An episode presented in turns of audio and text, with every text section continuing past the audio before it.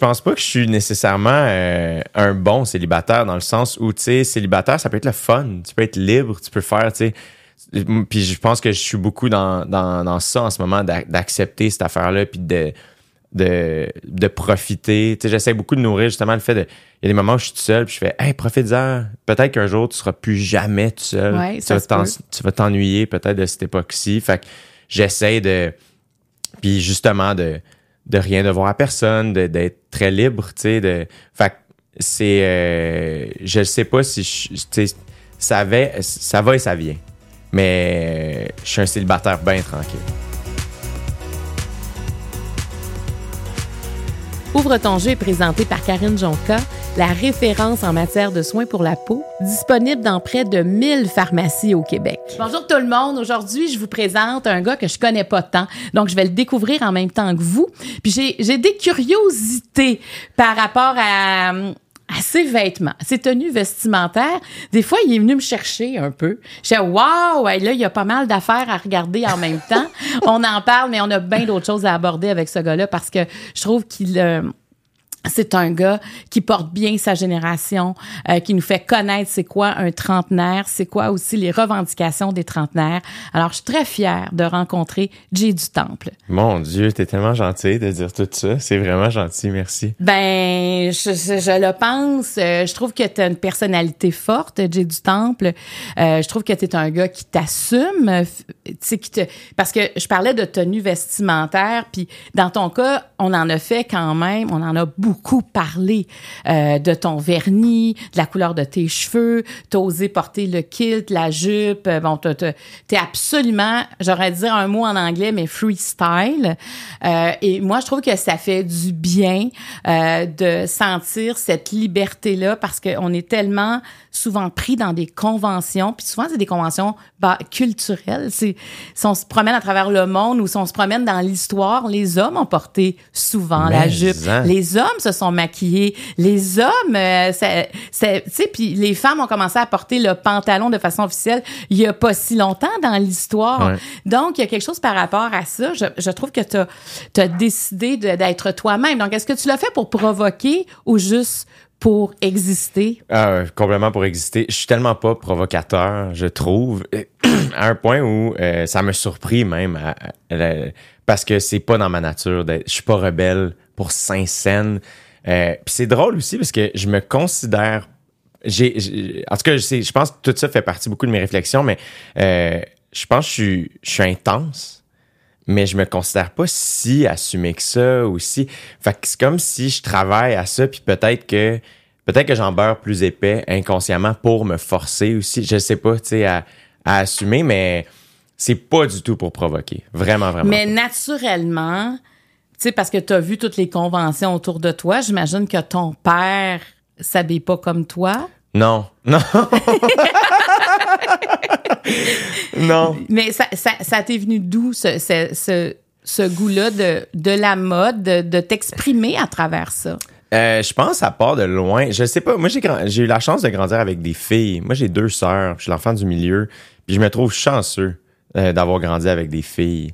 Euh, puis c'est une anecdote que je raconte quand même relativement souvent, mais qui est assez marquante, je pense, puis qui répond peut-être à ta question.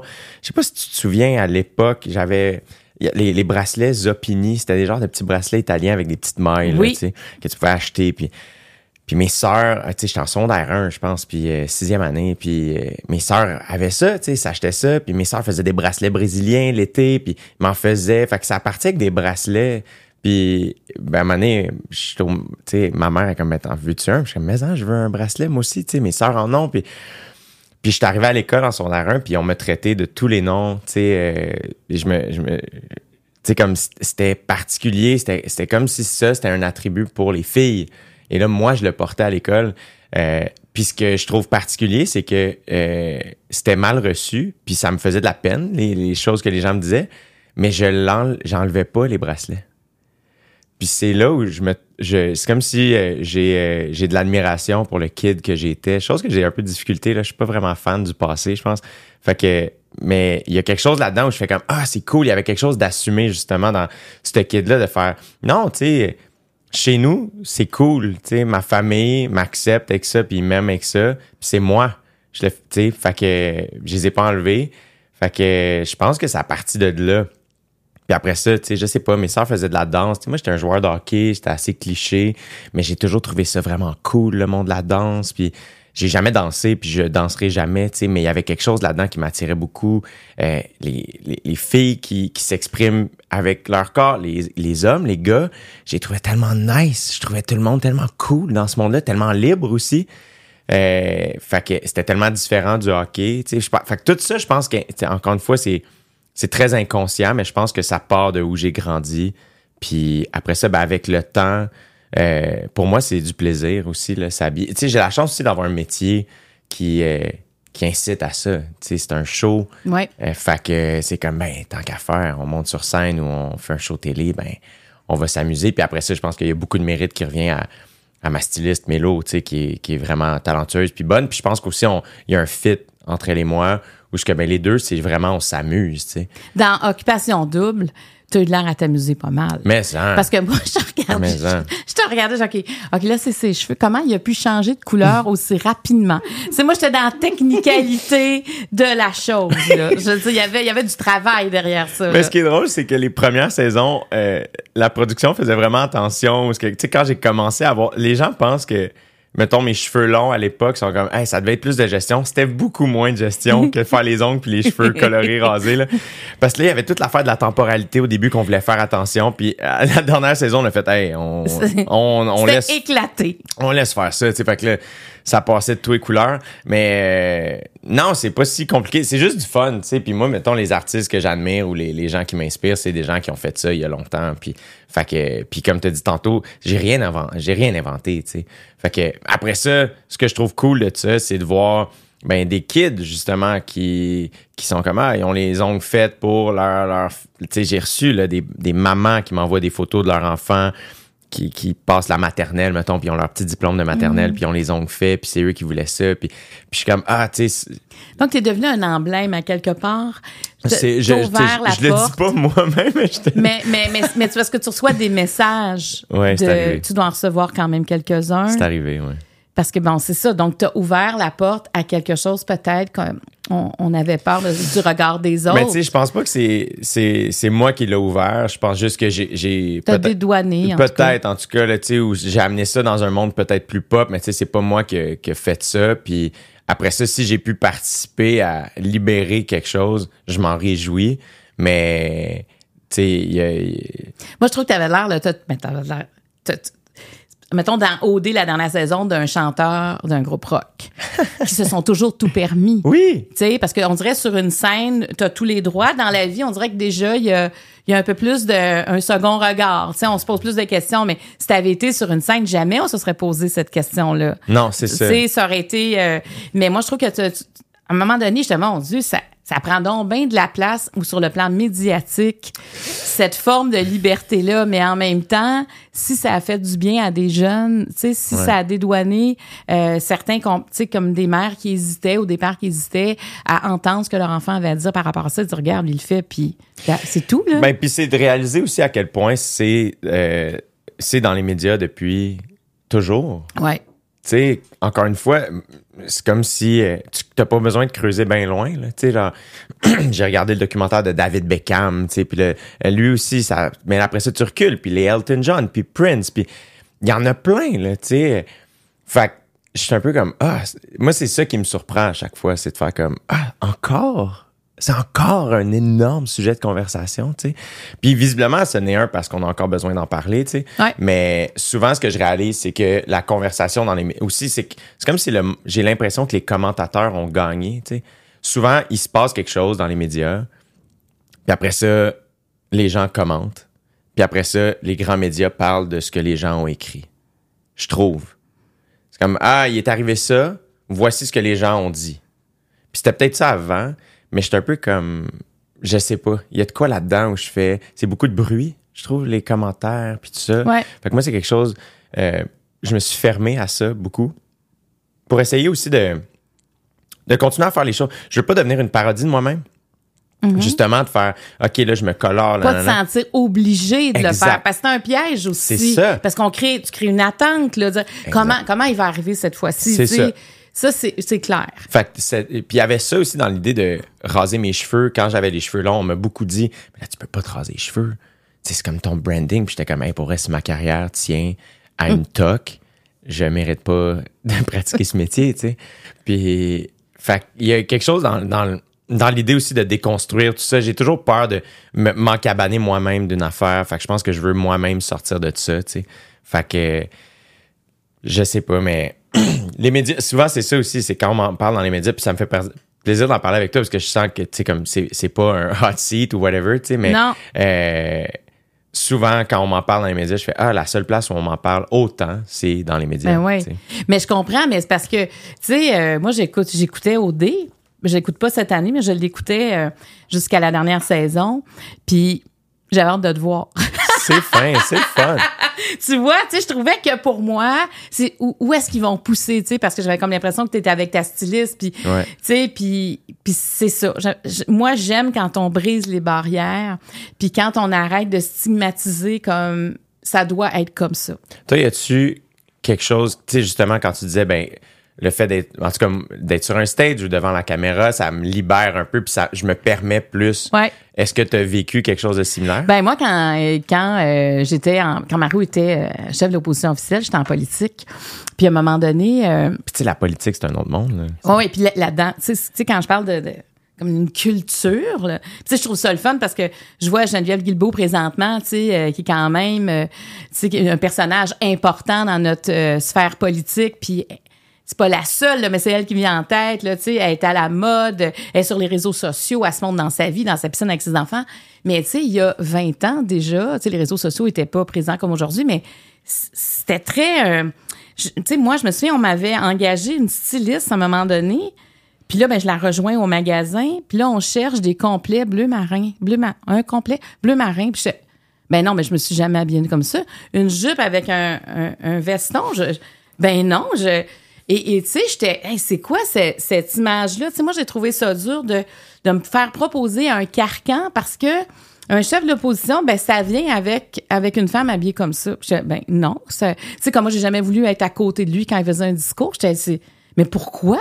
Mais pourquoi je vais être à côté de lui euh, comme une plante?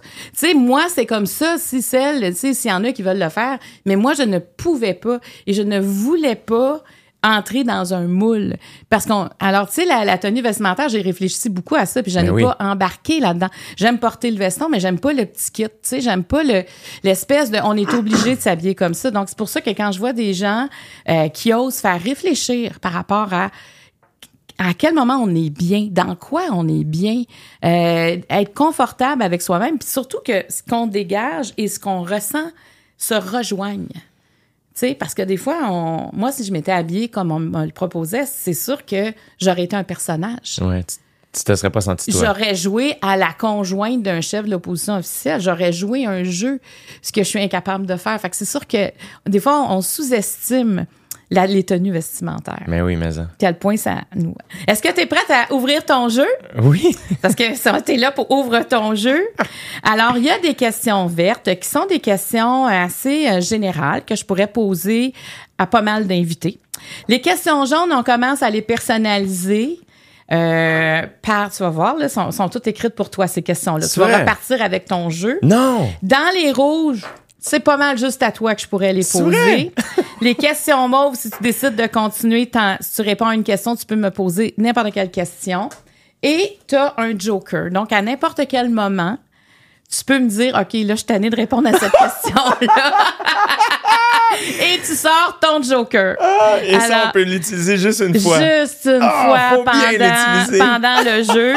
Alors, les cartes vertes, tu les brasses, tu m'en donnes quatre. De les quatre, je vais te les lire. Tu vas en choisir une et je vais en choisir une. Ah, c'est Fait que cool. tu peux les brasser comme ça, Jay, parce Ouais, qu'elles ça sont va un être peu. euh, facile. Il y a un petit peu de statique euh, dans nos C'est cartes. correct. Ça. Ouais, c'est ça. Ça fait que c'est un jeu qui a été conçu pour toi. Ça n'a pas d'allure, c'est bien gentil. Là, je t'en offre quatre. Ouais, tu m'en offres quatre. On dirait que je vais te donner un, deux, trois, quatre. OK. Elle a voulu. Merci. Merci tellement. Quelle est ta plus grande peur? Quelle importance donnes-tu au regard des autres? Qu'est-ce que la vie t'a appris? Quand je me regarde dans le miroir, je vois. Wow! Et là, je réponds à. Ah, t'en choisis une de ces quatre-là. C'est des bonnes, c'est quatre excellentes questions.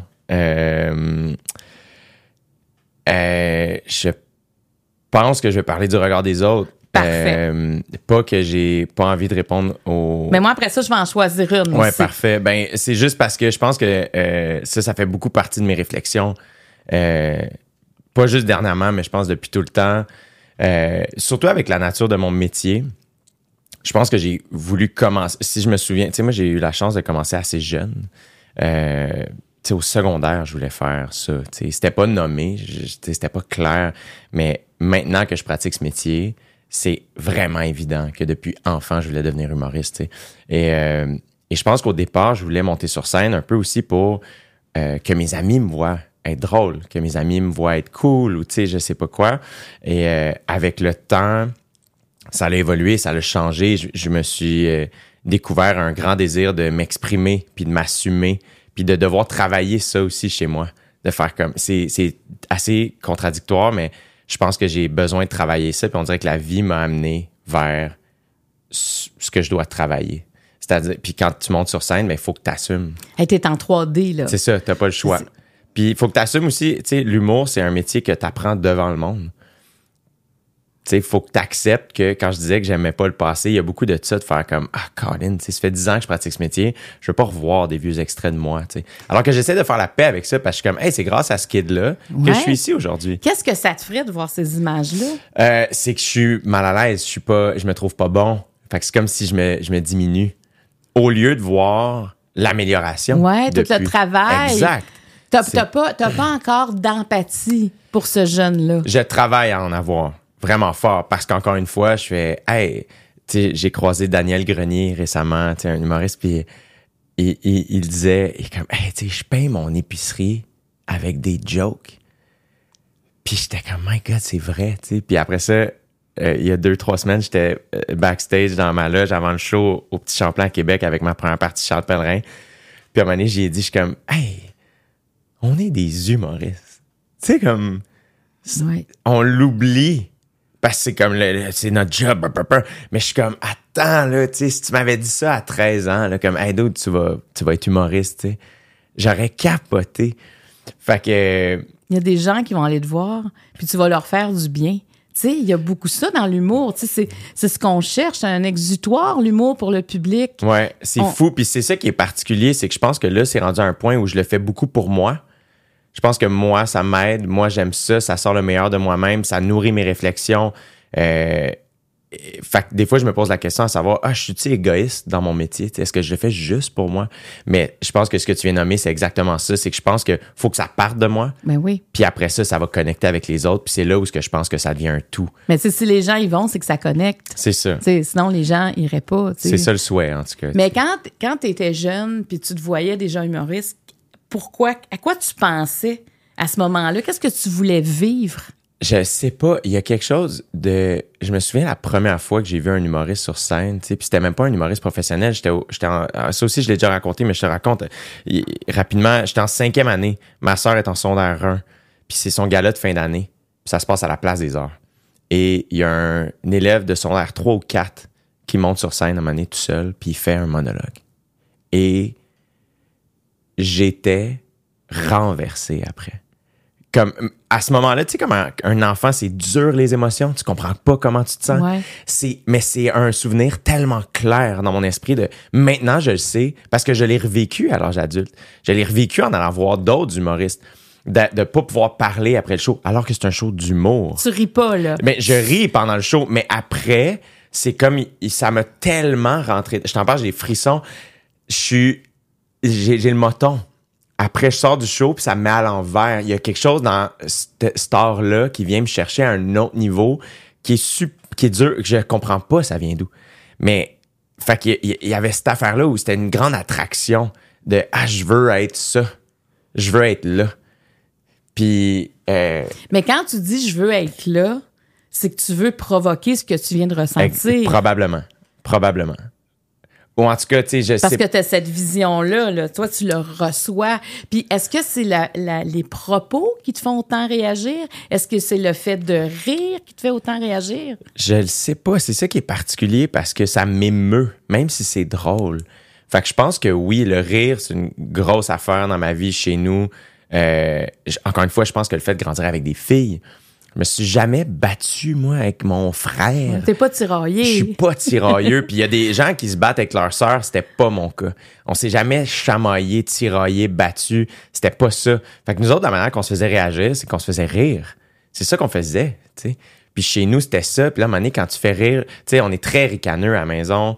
Euh, fait que je pense qu'il y avait quelque chose là-dedans de faire comme, ah, ça, c'est le fun, j'aime ça, ce sentiment-là le sentiment de communauté, je sais pas c'est quoi, tu sais, mais il y a quelque chose aussi de tellement euh, vulnérable. Encore une fois, est-ce que ça revient au fait d'assumer dans ma tête, tu quand j'ai animé un gala juste pour rire ou quand j'ai fait le Centre Bell, inconsciemment, euh, il y avait quelque chose en moi qui me disait, ah, si je fais ces affaires-là, je vais avoir les réponses. Parce que les gens que j'avais vus sur ces scènes-là me semblaient avoir tout compris. Parce que t'es comme, t'as pas le choix d'être d'assumer. T'es sur le stage du Centre Bell, tu me niaises, tu sais. Puis le lendemain matin, de constater que, ah, c'était une journée exceptionnelle. Mais je suis aussi mêlé que l'avant-veille, tu sais. Les réponses sont pas là. Puis à un moment donné, t'es comme, ah, il y aura pas un stage assez grand pour répondre à ces questions-là. Fait que c'est là aussi où je pense que le métier devient quelque chose de super. Ça devient un métier, mais ça devient plus quelque chose qui vient remplir une affaire. Une Je- grande nuance, ça. oui, je pense. Tu sais, Puis c'est là où j'ai constaté que, ah, OK, euh, j'a- j'avais besoin de vivre ces affaires-là pour catcher ça. Puis là, ça a fait aussi que ça a donné comme un autre ampleur à mon métier, mais ça a surtout donné beaucoup d'importance à ma vie, les gens que j'aime, mon cercle rapproché, ma vie personnelle. De faire comme, ah oui, la vraie vie se passe dehors. C'est super cool faire des shows. J'ai fait ce qu'il y avait de plus gros. Je pense. Dans, dans ton potentiel de ce que tu pouvais faire. Mais décris-moi ta famille, parce que tu en parles quand même beaucoup de ta famille. Alors, Ouais. décris-moi, qu'est-ce que ça veut dire la famille pour toi? C'est euh, c'est drôle parce que je m'en venais ce matin puis j'étais comme ah on va sûrement parler de sujets plus personnels avec Marie-Claude Ouais. puis euh, la première chose qui m'est venue en tête c'est de faire ah je pense que la chose la plus importante dans ma vie à moi c'est la famille tu sais puis euh, c'est tout grâce à mes parents c'est eux qui nous ont offert ça tu sais puis c'est une chance je pense je suis chanceux souvent quand on dit qu'on est chanceux il y a beaucoup de gens qui font non on crée notre chance dans la vie puis il y a une il y a une part de vérité là-dedans, mais naître dans la famille dans laquelle je suis né, ça, c'est une chance. C'est une vraie de vraie chance. Puis de, d'avoir mes parents, euh, tu sais, sont, sont tellement fins. C'est vraiment du bon monde. On est vraiment gentil à la maison. tu sais. C'est sans prétention. C'est relax. Tu sais, euh, te donner une idée, mettons, tu sais, quand t'es kid, puis te- tu joues au hockey, mettons, dehors, puis là, il y- a deux, trois de tes amis qui sont là, puis là, donné, c'est l'heure de dîner, je sais pas quoi, puis là, t'es comme, ah, je vais aller, je vais demander à ma mère si vous pouvez dîner à la maison. Mais tu sais, il est midi déjà, tu sais. Puis c'est le genre la fois où je rentrais, puis je suis comme, maman, les gars peuvent venir dîner, puis c'était tout le temps oui. Oui, oui, on va s'arranger. Il y a de la bouffe, on va trouver de la, on va faire des grilled cheese, c'est pas grave. Tu sais, fait qu'il y avait quelque chose là-dedans de tout le monde est toujours le bienvenu, de très ouvert. Euh, mes parents très intéressés à mes amis, très curieux de la jeunesse, de savoir ce que mes amis pensent. Tu sais, à ma fête, euh, relativement récemment, on a soupé, tu bien relax avec trois de mes amis à la maison avec mes parents, puis j'ai presque pas parlé. C'est mon père qui a des questions pour mon ami qui, qui a travaillé aux Nations Unies. Puis là, c'est mais là, qu'est-ce que tu penses de telle affaire? Puis qu'est-ce qui se passe là? Puis, puis de, parle de politique avec mon autre ami. Pourquoi tu penses ça? Toi? Moi, je vois pas ça de même. Puis, de, puis c'est super, euh, très curieux. Euh, ma mère, très drôle. Très, très drôle, mais effortlessly cool aussi. Tu sais, comme, elle, elle pas. C'est comme une force tranquille, ma mère.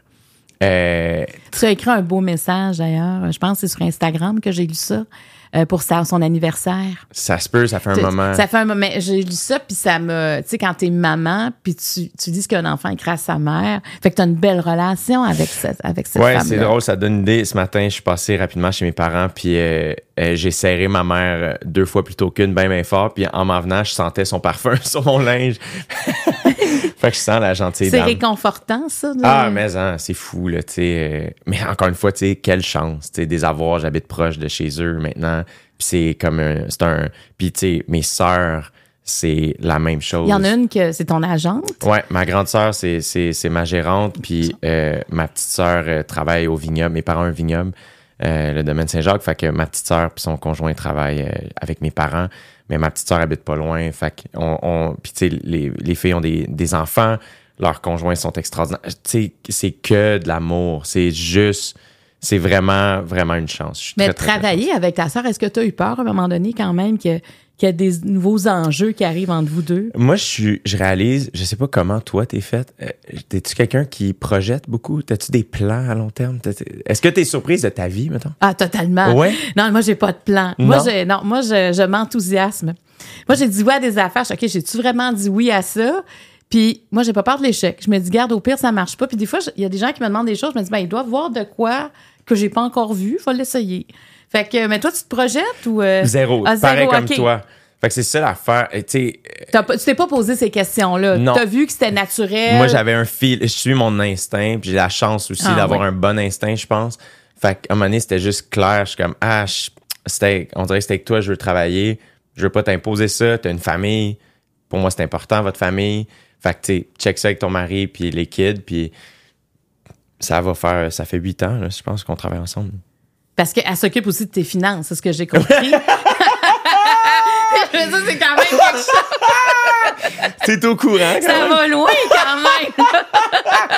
Euh, ouais, je c'est là où, euh, tu sais, quand je dis donner de l'importance à la vie personnelle, c'est comme arrivé tard dans ma vie. Fait puis là-dedans, je, je mets aussi toute la gestion de la vie, tu sais, gérer mon courrier, puis euh, payer les affaires. C'est là où, euh, une chance que ma mère et ma soeur sont là, tu sais, ils m'aident beaucoup à, à gérer tout ça. Hey, c'est que- une grande relation de confiance. ah, confiance aveugle. Aveugle, aveugle, aveugle, aveugle. Puis je- encore une fois, je sais que pour beaucoup de gens, ils font comme, hey, je ferais jamais ça, moi. Puis je comprends absolument. Dans notre noyau à nous, c'est l'affaire qui fait le plus de sens. Et quand ça va pas, est-ce que vous vous le dites aussi?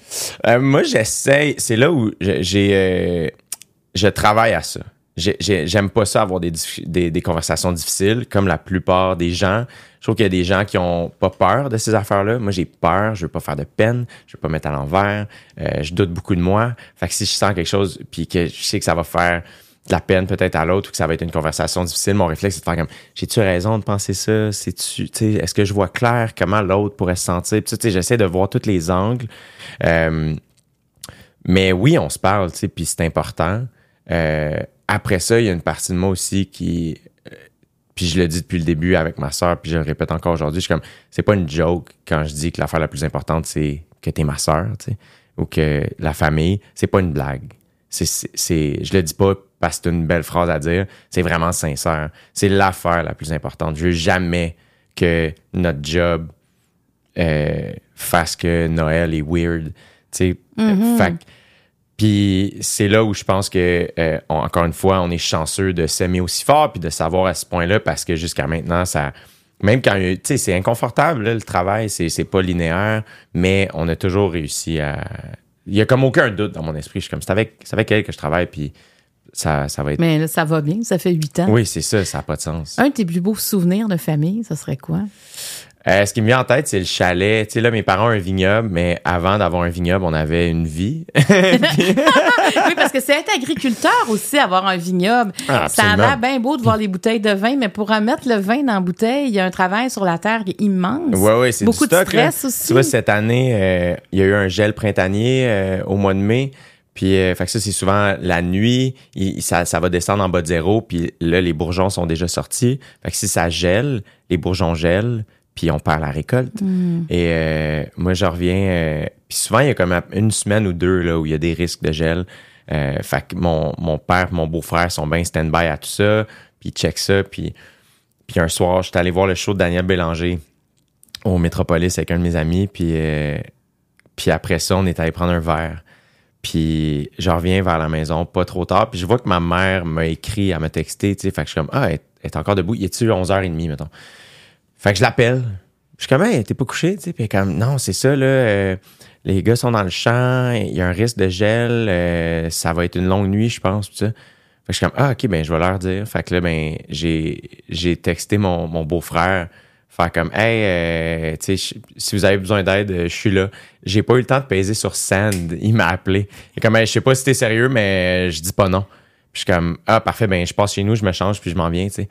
Fait que je passais à la maison, j'ai mangé deux toasts, je me suis changé, puis je suis arrivé, puis là, ben, on a couru dans le champ toute la nuit à allumer des petits feux un peu partout pour être sûr que le gel tombe pas.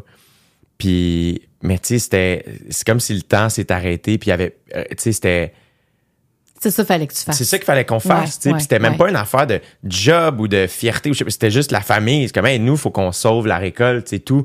Puis, euh, puis c'était fait même dans le plaisir. C'est bizarre, on souhaite pas ça, mais on se sentait tellement vivant, toute la gang, puis tout le monde les deux pieds là-dedans. Ma mère qui s'occupe Mais- des petites à ma soeur, ma soeur qui est dans le champ. Puis là, Mais tu te sens utile. puis là, de finir, à un moment donné, le soleil se lève, puis là, t'es comme, OK, on, on, pense, on sait pas si on l'a sauvé, mais on pense qu'on l'a eu. Puis là, on rentre tout à la maison à 7 heures, puis là, il fait clair, puis là, on est en train de déjeuner, puis on a tout pas dormi, puis là, c'est comme, bon, on va savoir vers 11 heures si, euh, si tout est correct. Puis finalement, mon père m'appelle à midi, puis il est comme, on l'a sauvé. Tout est correct, tu sais, on l'a eu.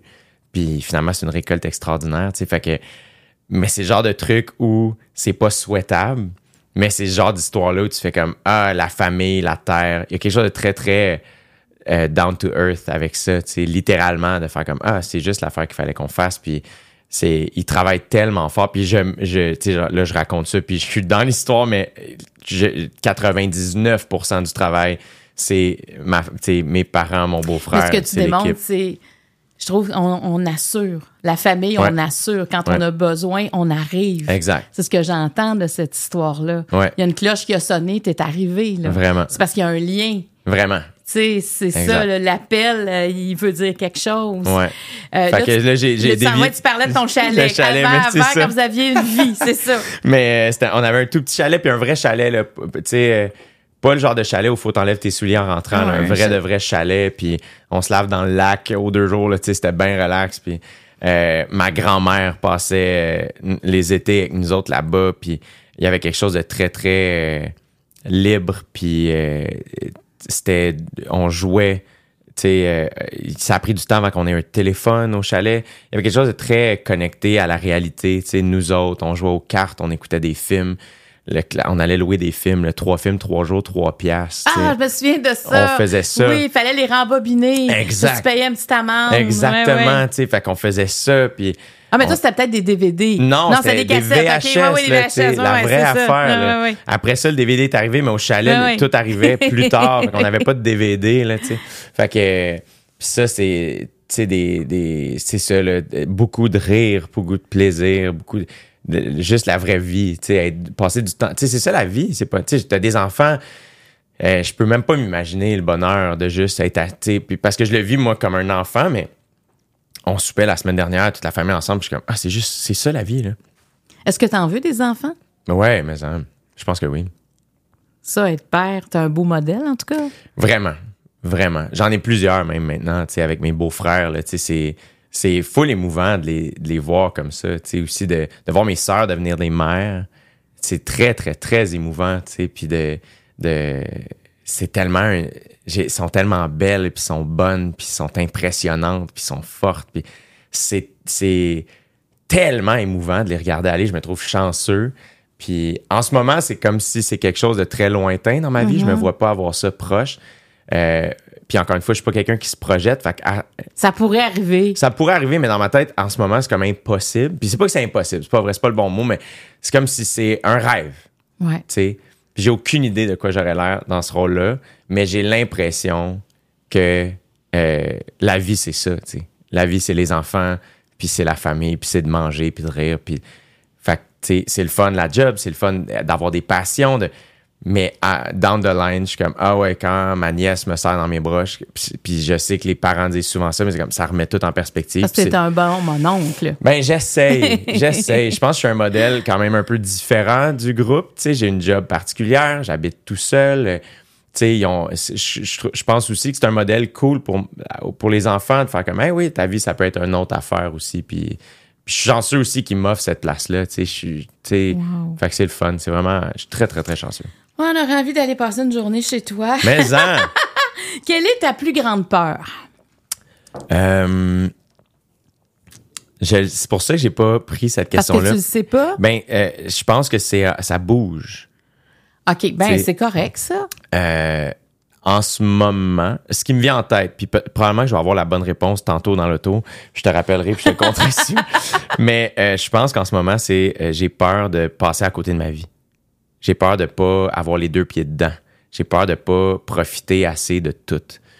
Euh, c'est ça, je suis pas vieux, j'ai 32 ans, mais j'ai eu une vingtaine explosive, puis euh, colorée, euh, spéciale, puis des fois, je suis comme, ah, j'en ai-tu assez profité? Je pense que oui, mais c'est comme si ça va vite, fait que là, on dirait que je suis encore plus comme, j'essaie de nourrir la reconnaissance.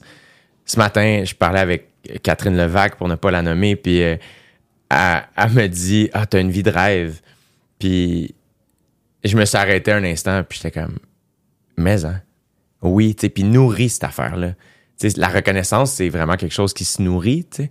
Fait que j'étais comme, c'est facile des fois de justement virer de l'autre bord. Fait que, ah, c'est pas facile ou telle affaire. Puis ça veut pas dire que je, peux pas chialer, au contraire. Tu sais, elle m'a dit ça parce qu'on venait de chialer, tu.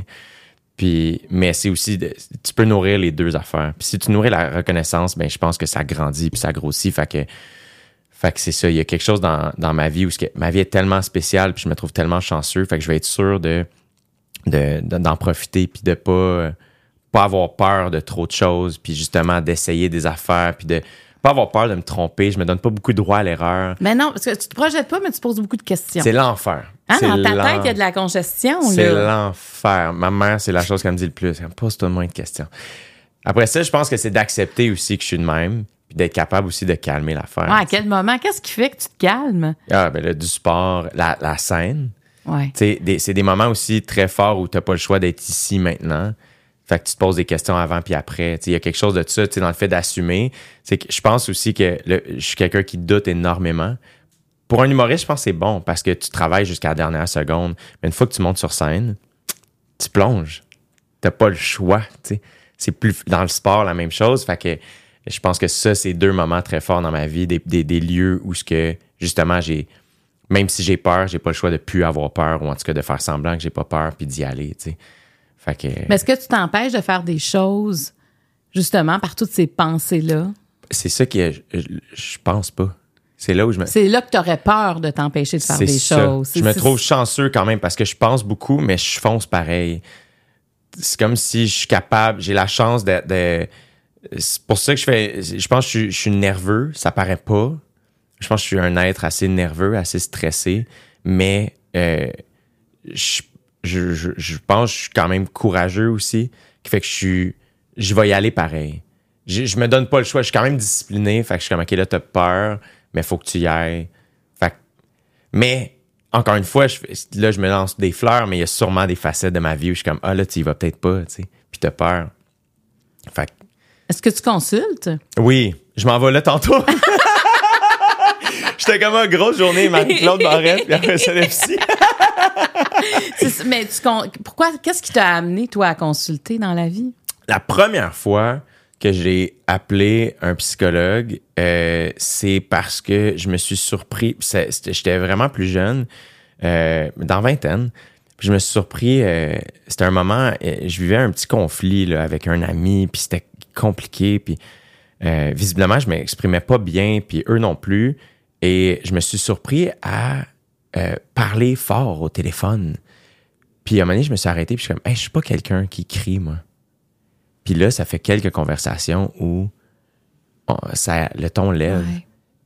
Et ça, c'est pas moi. Fait que j'ai raccroché.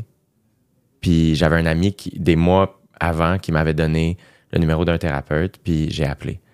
Puis c'est comme ça que j'ai commencé. Puis après ça, j'ai changé. Là, j'ai eu une psy pendant un moment.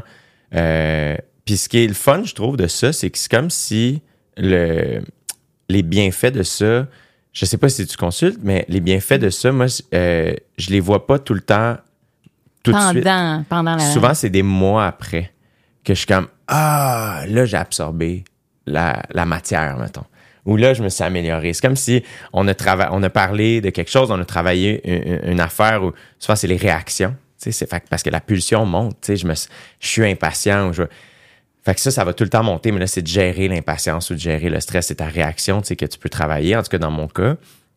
Et souvent, c'est des mois plus tard où je suis comme Ah, ça, c'est une, une, situation où là, là, je me suis amélioré. Là, j'ai mieux réagi. Là, j'ai été capable de dormir là-dessus, pas réagir tout de suite. Tu sais, hey, je te reviens, je vais y penser, tu sais.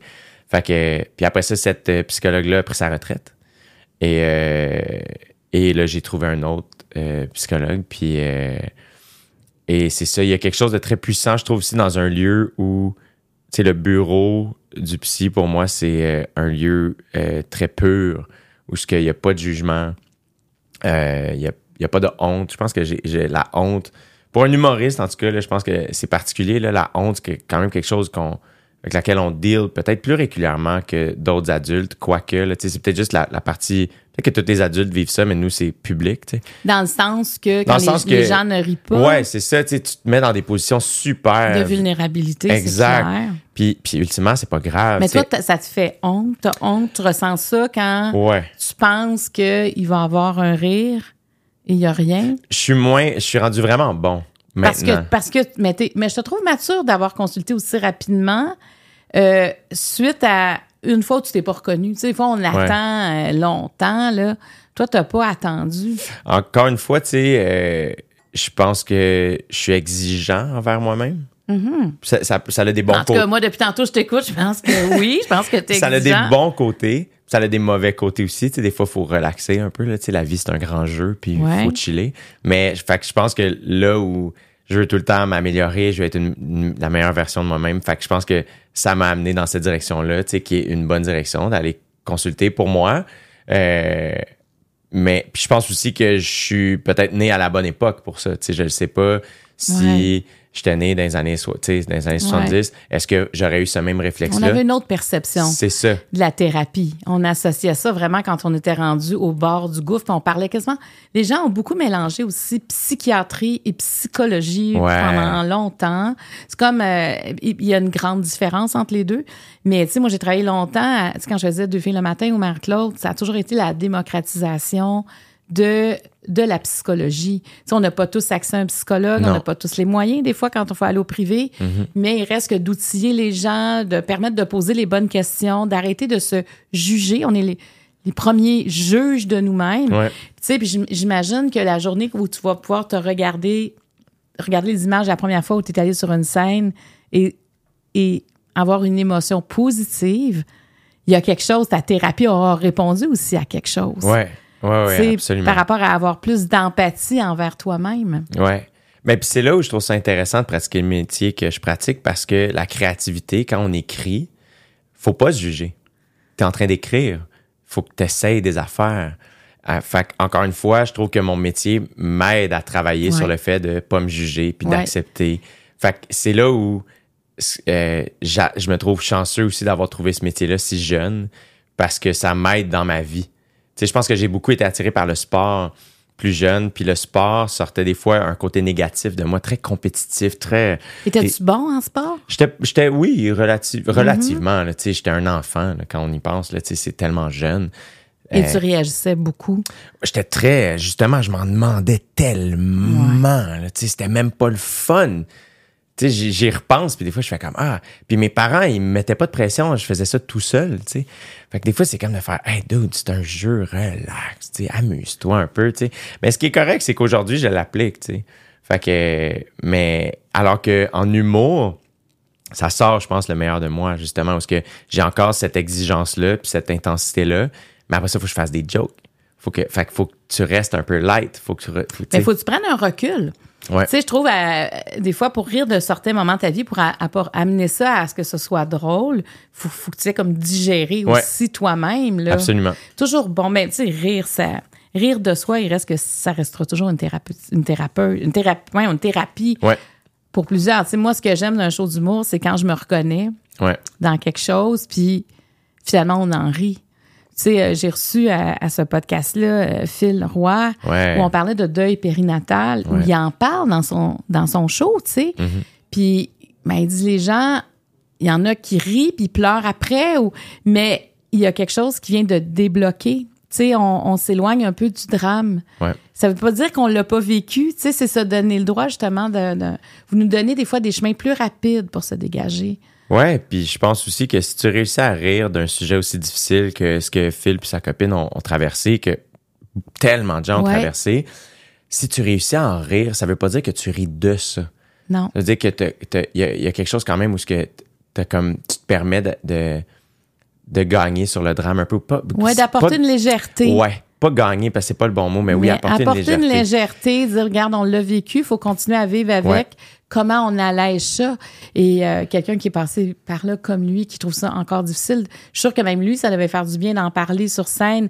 Mais il y, a, il y a quelque chose dans ce que vous faites pour vous qui est thérapeutique et pour aussi euh, le téléspectateur. Puis, tu sais, puis l'humour, je veux dire, je pense que ce qui est fort, c'est d'avoir un rire ensemble. Ouais. Tu sais, tu vas voir une pièce de théâtre, c'est quand même silencieux. Tu peux avoir un rire, mais c'est c'est pas c'est pas c'est pas un spectacle d'humour quand même. Mais quand on va voir un, un spectacle d'humour, on s'attend à rire et de tu sais de tu sais, de perdre un peu le contrôle de, de, de soi parce qu'on rit. Moi, je pleure quand je ris. Puis Ouais.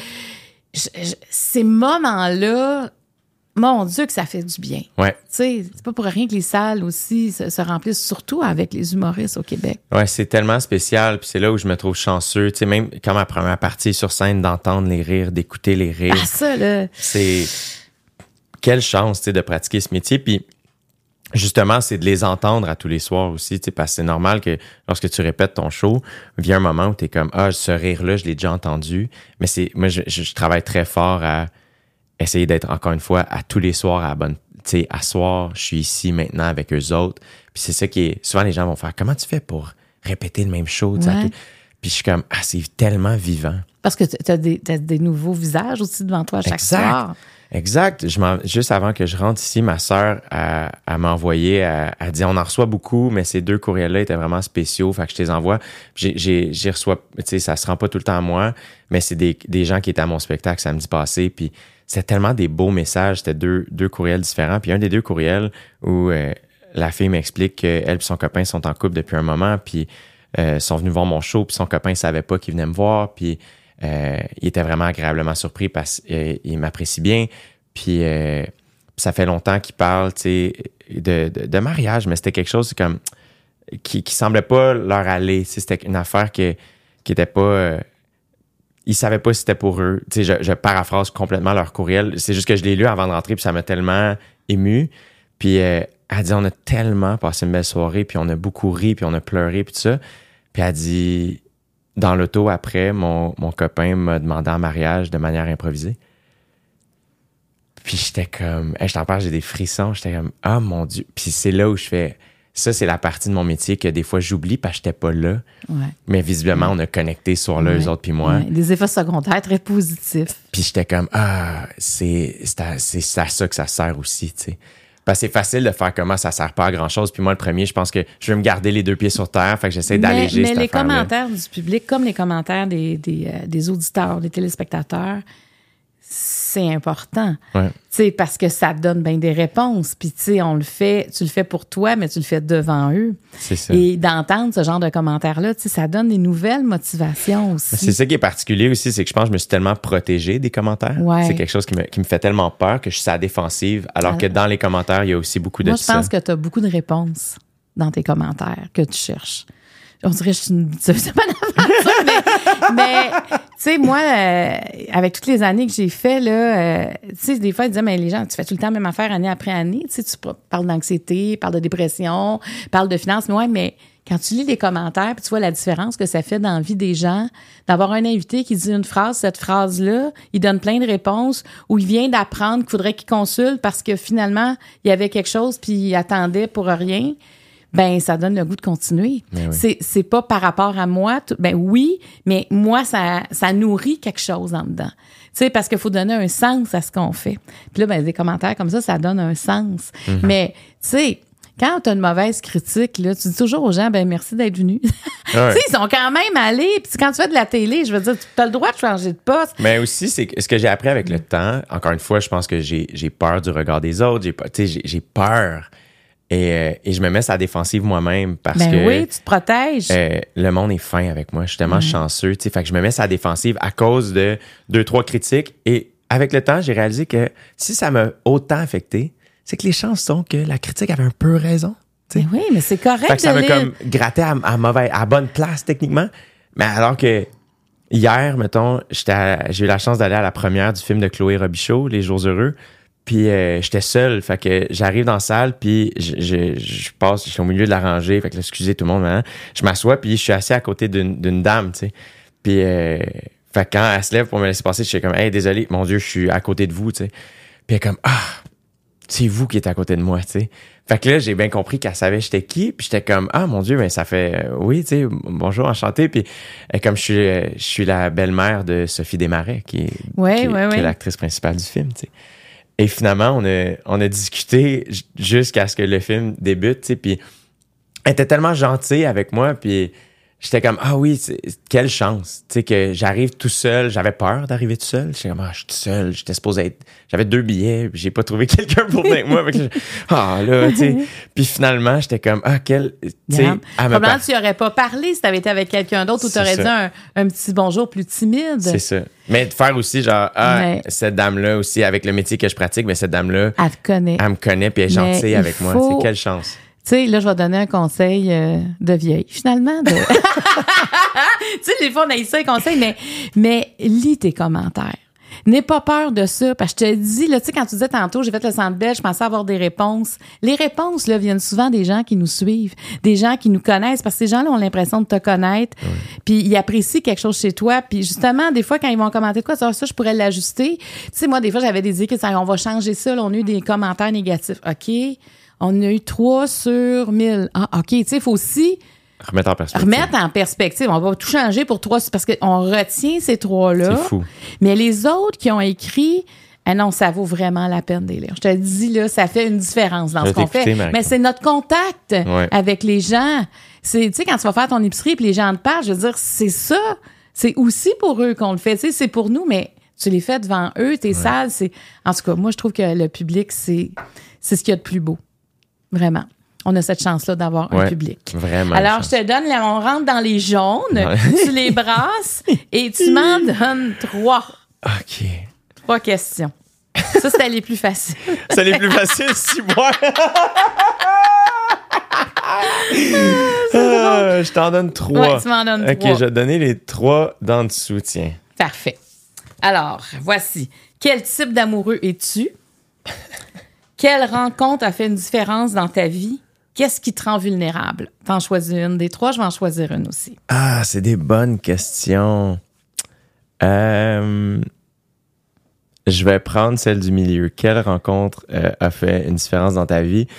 Encore une fois, j'y vais juste parce qu'on dirait que tu me dis les questions, puis il y a des flashs qui me sont venus, puis euh, le, le, le flash qui m'est venu, puis je pourrais nommer ben, ben, ben du monde, mais puisque j'y parlais ce matin, on dirait que ça, c'est, c'est de, d'elle que je vais parler, mais c'est Catherine Levac, euh, qui est, euh, qui est vraiment, euh, c'est fascinant comment c'est vraiment une personne spéciale dans ma vie.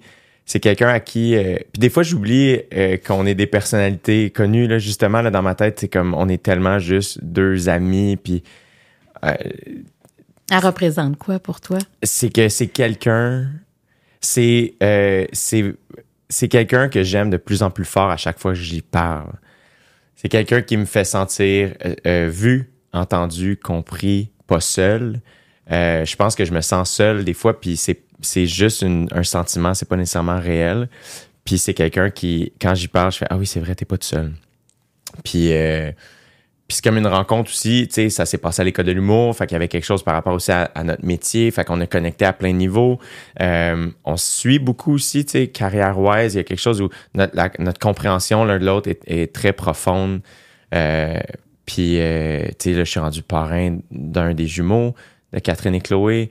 Euh, fait c'est comme si notre, relation a pris une, une- autre profondeur de faire comment, mon Dieu, les filles m'ont invité dans leur famille, tu sais, puis hier, justement, tu sais, à la première de Chloé, j'étais très ému de ça, très, je me trouvais chanceux qu'il m'ait offert cette place-là. Fait que c'est quelqu'un qui fait une différence dans ma vie, tu sais, euh, surtout plus au niveau de, la- de, tu sais, de tout. C'est quelqu'un aussi, elle est tellement douce, elle est très directe aussi, Kat, elle est très honnête. Très, très, très honnête. Fait que c'est quelqu'un qui, euh, qui me dit les choses, même si j'ai pas nécessairement Il envie y en de les a beaucoup entendre. qui te disent les choses? Oui, Ok, t'en as beaucoup. J'écoute trop. Peut-être, mais euh, quand elle me dit les choses, c'est comme si ça résonne fort, puis ça me fait du bien, puis après ça, ça fait du chemin. Fait que je pense que je pourrais dire que c'est une rencontre qui a fait une, une grande différence dans ma vie, puis qui continue d'en faire une. Tu sais, Euh, ça, j'ai pas, j'ai pas des amitiés qui datent de plus, ben, ben plus longtemps que ça. Fait que, mais là, ça commence à faire, euh, mon Dieu, ça va faire 13 ans qu'on se connaît.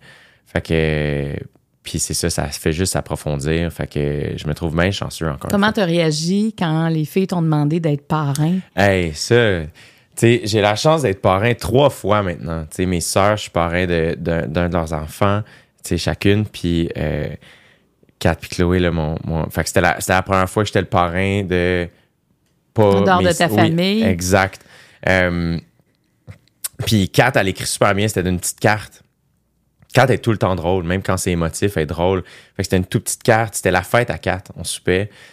Puis j'ai donné une carte, puis comme, hey, nous autres aussi, on a une carte pour toi. Puis j'étais comme, pourquoi ils ont une C'est carte pas pour ta moi? fête? C'est pas ma fête. Et euh, c'était, c'était une carte bien ben short and sweet, mais très Catherine Levac, où ce que, euh, straight to the point, on, on veut que tu sois parrain, et voici pourquoi. Puis là, une liste de, de, de- des raisons pourquoi. Évidemment, des trucs super touchants, puis des trucs très drôles.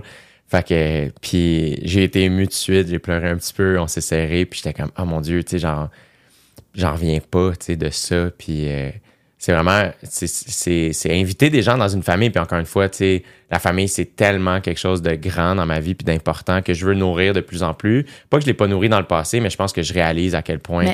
Parrain, là, c'est comme faire partie de leur famille Exact. à quelque part. Là. Exact. T'es rentré dans cette C'est famille-là. ça. Puis ça, je trouve ça bien émouvant. Puis je me trouve, encore une fois, chanceux, tu sais. Puis, euh, puis euh, je me trouve chanceux parce que justement, les enfants autour de moi m'aident beaucoup dans ma vie à moi, tu sais. Fait que je pense que c'est un partage, tout ça. Des fois, je vois pas tout le temps, un peu comme dans mon métier, je pense que des fois, je vois pas tout le temps ce que j'offre aux autres.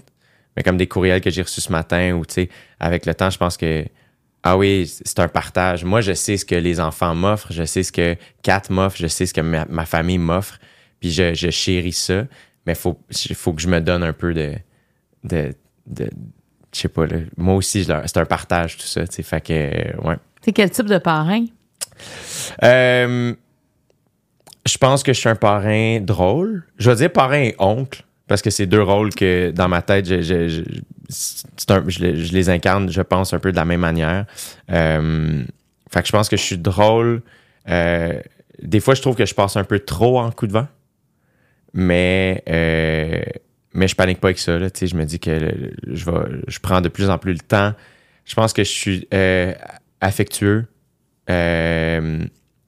Aussi, je suis pas quelqu'un qui brusque dans la vie. Fait que, puis je veux jamais. Euh, si l'enfant veut euh, pas le goût d'être dans mes bras, il n'y a pas de. Il n'y a pas de y problème. Tu le prends pas Il n'y personnel. a pas de problème. Euh, ouais, je je le sais pas, tu sais. Je pense que c'est pas mal ça. Euh, puis aussi, un, je dirais aussi d'offrir, sans le vouloir nécessairement, mais je pense que j'offre justement, un peu comme je disais tantôt, un, un, un exemple différent.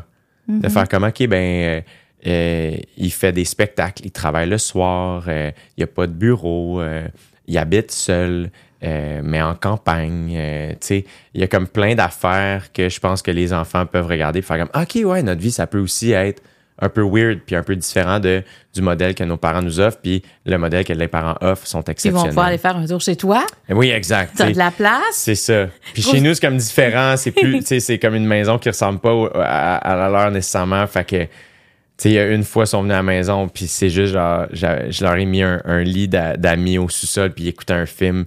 Puis c'était bien spécial là, pour eux autres. Puis moi, encore une fois, je me trouve pas super spécial, mais là, je suis comme, ah ouais, pour eux, c'est cool ça. Fait que c'est nice. Quel type d'amoureux es-tu? Euh, je pense que je suis un amoureux euh, insécure, euh, généreux, euh, passionné, euh, euh, doux,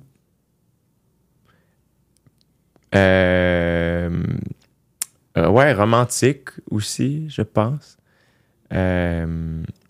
Mais c'est ça, là, je, je pense que ça, je pense. Après ça, encore une fois, je vieillis, tu sais, fait qu'avec le temps, je pense que j'ai beaucoup appris de mes relations. Je parle beaucoup de ça dans mon spectacle. Fait que je pense aussi que euh, avec le temps, ça, ça, j'ai changé un peu comme amoureux, tu sais. Je pense que je suis moins insécure que je l'étais, ou en tout cas, si je le suis, je le gère différemment. Comment Euh, ça se manifeste, cette insécurité-là? Peur de perdre. Si je suis amoureux, mettons, là, je deviens bien comme. Je donne beaucoup de. J'élève beaucoup l'autre. là, tu sais, Je, suis comme, Ah! Je me trouve beaucoup chanceux, encore une fois, d'être avec l'autre. Puis des fois, je vois pas nécessairement la chance que l'autre a d'être avec moi. tu. Fait que c'est de m'accorder cette affaire-là Est-ce que tu as tendance à t'effacer? Ouais, mais moins, moins, tu sais, Moins. avec le temps, Mais tu as connu ça, tu t'effacer, puis le- comme oublier qui tu es dans la relation. Toi, t'es marié? Ouais. Est-ce que le mariage a changé ta perspective du couple Non. ou de la vie? Non? Non, euh, tu sais, euh, moi, là, je, je voulais pas me marier, je voulais pas d'enfant, je voulais pas de chum, je voulais pas de maison. À 27 ans, j'avais tout ça. Pourquoi Fait que, tu voulais euh, pas? Tu sais, quand tu dis je me pose pas de questions, ben parce que pour moi la liberté c'était, euh, tu sais, moi je me voyais missionnaire en Afrique là, euh, tu sais, puis tu comprends, j'avais cette euh, la, pas de frontières, euh, tu sais, et puis finalement ben la vie euh, s'est présentée autrement. Puis quand on, nous on a décidé de se marier quand j'étais enceinte, on s'est dit ben on va officialiser la chose. Puis on trouvait même sur le plan euh, de la paperasse, c'était plus simple. Tu sais, c'était pas très romantique notre histoire de mariage pour tout dire. Ce qui est là. full correct aussi. Mais tu sais. on l'a choisi comme ça, sauf que l'événement du mariage, on a décidé d'inviter les gens au baptême de notre fille. Fait que là, les gens recevaient le faire-part. C'était euh, euh, Bonjour, je vous invite à mon baptême qui aura lieu le 17 mai. euh, C'était au lac Chemin, tout ça. Euh, lac Chemin pour aucune raison. C'est parce qu'il y avait un hôtel qui peut tout recevoir la Ouais. gang. Et euh, parce que tout le monde pense que je viens de là. Non. Et euh, ça disait euh, en- euh, au même... je veux aussi vous aviser que, genre, au même moment, mes parents vont se marier. Cute. Et là, les gens nous appelaient, allez-vous vous marier? C'est ça qu'on comprend? En tout cas, il y avait comme un... Mais nous, on s'est dit, là, ça donnait un sens à notre engagement. Dire, il y avait un trait d'union euh, qui allait nous unir à la vie. Tu comprends? Parce que avec un enfant, même si tu te sépares ou peu importe, ce, ce trait-là entre les deux va toujours demeurer. Mais on trouvait que l'engagement du mariage, là, prenait son sens. Ouais. Et ça a été une cérémonie de baptême, pour vrai, avec tous des textes sur la vie. Euh, et euh, c'était un, c'est un célébrant qu'on connaissait, c'est un curé qu'on connaissait. Et écoute, c'était émouvant. Les textes, les chants, les chants, euh, c'était tous des chants classiques qui étaient incroyables. Et tu sais, pour moi, c'était important qu'on aime la cérémonie Ouais. et que ce soit un party qui a duré deux jours, euh, où tout le monde a dormi là pendant deux jours. C'était vraiment extraordinaire. Mais moi, je trouvais qu'il fallait que ça. Sais, je me voyais pas dans un grand champ de marguerite. Je n'ai jamais rêvé au mariage. Je n'ai jamais rêvé à la robe blanche. Fait qu'il y avait pas, euh, tu sais, moi, ma robe était framboise et blanche. C'est Marie Saint-Pierre qui l'avait fait. Puis il y avait pas d'allée centrale. Je- Tu sais, je pense qu'il y en a bien qui auraient été découragés. J'arrivais dans l'église que j'avais pas vu avant. Ah, il y a pas d'allée centrale. Mais où je vais rentrer? On est sorti. Il y avait des travaux. Il y avait une grosse bâche jaune-orange qui cachait. Tu sais, je veux dire, la photo est épouvantable. la photo de mariage. Il faisait froid. C'est le 17 mai. Il a neigé. Et là, nos mères, la mère de Mario et ma mère, on, là, la petite avait sept mois. Elle va être malade. Fait qu'ils ont pogné une couverture de l'hôtel qui était une couverture rose, mais avec du gros mouton, du moumou dessus parce qu'elle était vieille. Ils ont abrié Angela. Fait qu'on a la photo, une grosse couverte rose, le bébé là-dedans. Ils vendent, puis on voit une grosse toile orange comme. Mais c'est drôle parce que, tu sais, comme j'avais pas d'image préconçue, pour moi, ça veut dire plein d'affaires. Cette, euh, c'est- c'est- je la vois pas comme, c'est sûr qu'on l'a pas mis sur notre mur parce que je suis sûre que les gens disent, Ouais, c'est quoi cette photo-là? sais, mais pour nous, c'était, c'était pas ça. C'était de voir tous les amis, la famille Ouais. qui étaient présentes dans un même lieu. Puis, euh, écoute, on a vraiment euh, festoyé. Tu sais, Angela est arrivée dans sa chaise haute, mais sur roulette, qu'on avait toutes euh, mis en blanc. C'était vraiment elle, la star de la soirée. Et vois, là, ça donne un sens. Moi, j'ai besoin de donner un sens. Et est-ce que ça a changé quelque chose après? Pas tant, tu sais, parce que tu reviens à la maison, puis, mais quand même, de dire aux gens, on s'engage l'un envers l'autre. Euh, il y, a- il y a quelque chose qui apporte à réflexion, tu sais, parce qu'on le ferait pas avec tout le monde. Non, c'est ça. Tu sais, je pense que ça différencie peut-être cette personne-là, dire j'avais d'autres personnes, j'ai jamais pensé m'engager avant, et là avec toi je le pense. Donc je pense que c'est comme quelque chose de rassurant, de confortable. Est-ce que le fait que tu te projetais pas comme une femme mariée avec des Ouais. enfants, est-ce qu'il y a eu une part de, de vertige ou de peur? Je l'ai eu euh, plus tard, cette part-là, quand ma, ma troisième fille ne dormait pas la nuit. Euh, ça, ça a été vraiment long. Tu sais, elle a dormi à quatre ans et demi. Puis là, je la berçais. Puis tu sais, moi, Nous, on a racheté la maison des parents Mario, qui était une terre dans le petit rendeux à Kakuna. Donc, les voisins étaient loin. Tu sais, mais la toilette était en dedans. Parce que des fois, quand je dans le petit rendeux, c'était, mais tu sais, c'était une belle maison ancestrale. Mais, tu sais, des fois, je berçais Juliette la nuit. J'étais seule à la maison avec les trois enfants. Puis je me disais, OK, à quel moment, moi, je suis passée tout droit, là, tu sais?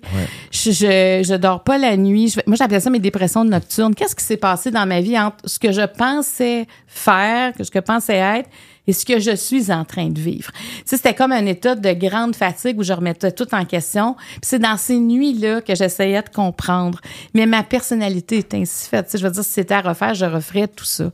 Mais quand tu te poses pas de questions, c'est sûr qu'il y a des moments où faut que tu comprennes quand même les chemins que tu as pris. C'est ça. faut que tu valides les chemins que tu as pris pour continuer parce que sinon, euh, si le doute s'installe une fois que tes trois enfants sont là, c'est compliqué. Tu sais, moi, je voulais pas d'enfants. Puis quand j'ai eu Angela dans mes bras euh, une minute après l'accouchement, je lui ai dit, Ah, ben, on n'aura pas juste un. Parce que je me dis, ça vient pas toute seule. Tu sais, dans ma tête, ça s'est, ça s'est fait comme ça, alors que avant d'accoucher, je savais même pas si j'allais être une bonne mère. J'avais une angoisse par rapport à ça, dire, oui, mais quand je vais-tu m'en occuper, je vais-tu...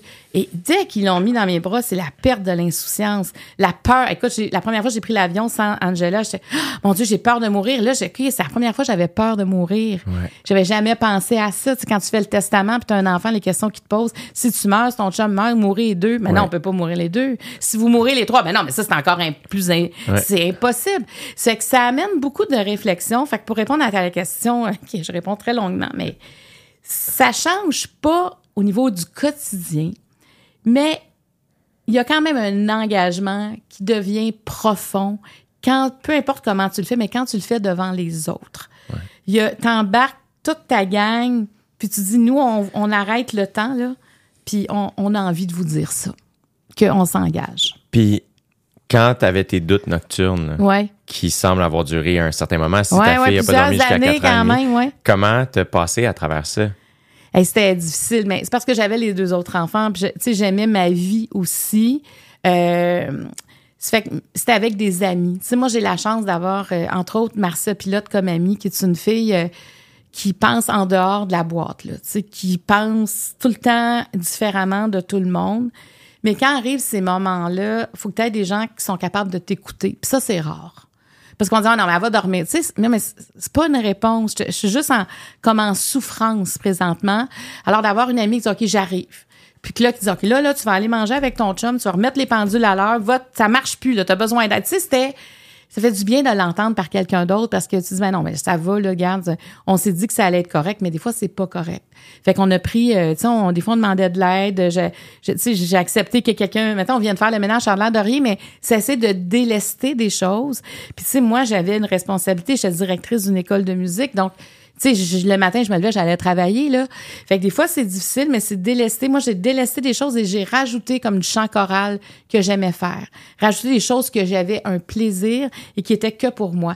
Mais ça, là, ça prend du monde à l'extérieur. Tu sais, tantôt, tu parlais de Catherine Levac. Tu sais, c'est ce genre d'amitié-là que la personne, elle, elle t'observe puis elle dit non, mais fait que quand ça vient de l'extérieur, de quelqu'un de proche, moi, j'ai écouté ça. Puis Mario était très à l'écoute de ça. Il comprenait, mais c'est une vie qu'on avait choisie. C'est la vie en politique, c'est une vie qui est aride. C'est pas une vie qui est facile. Et t'es beaucoup dans le regard des autres. Il y a de beaucoup de, sens. jugements.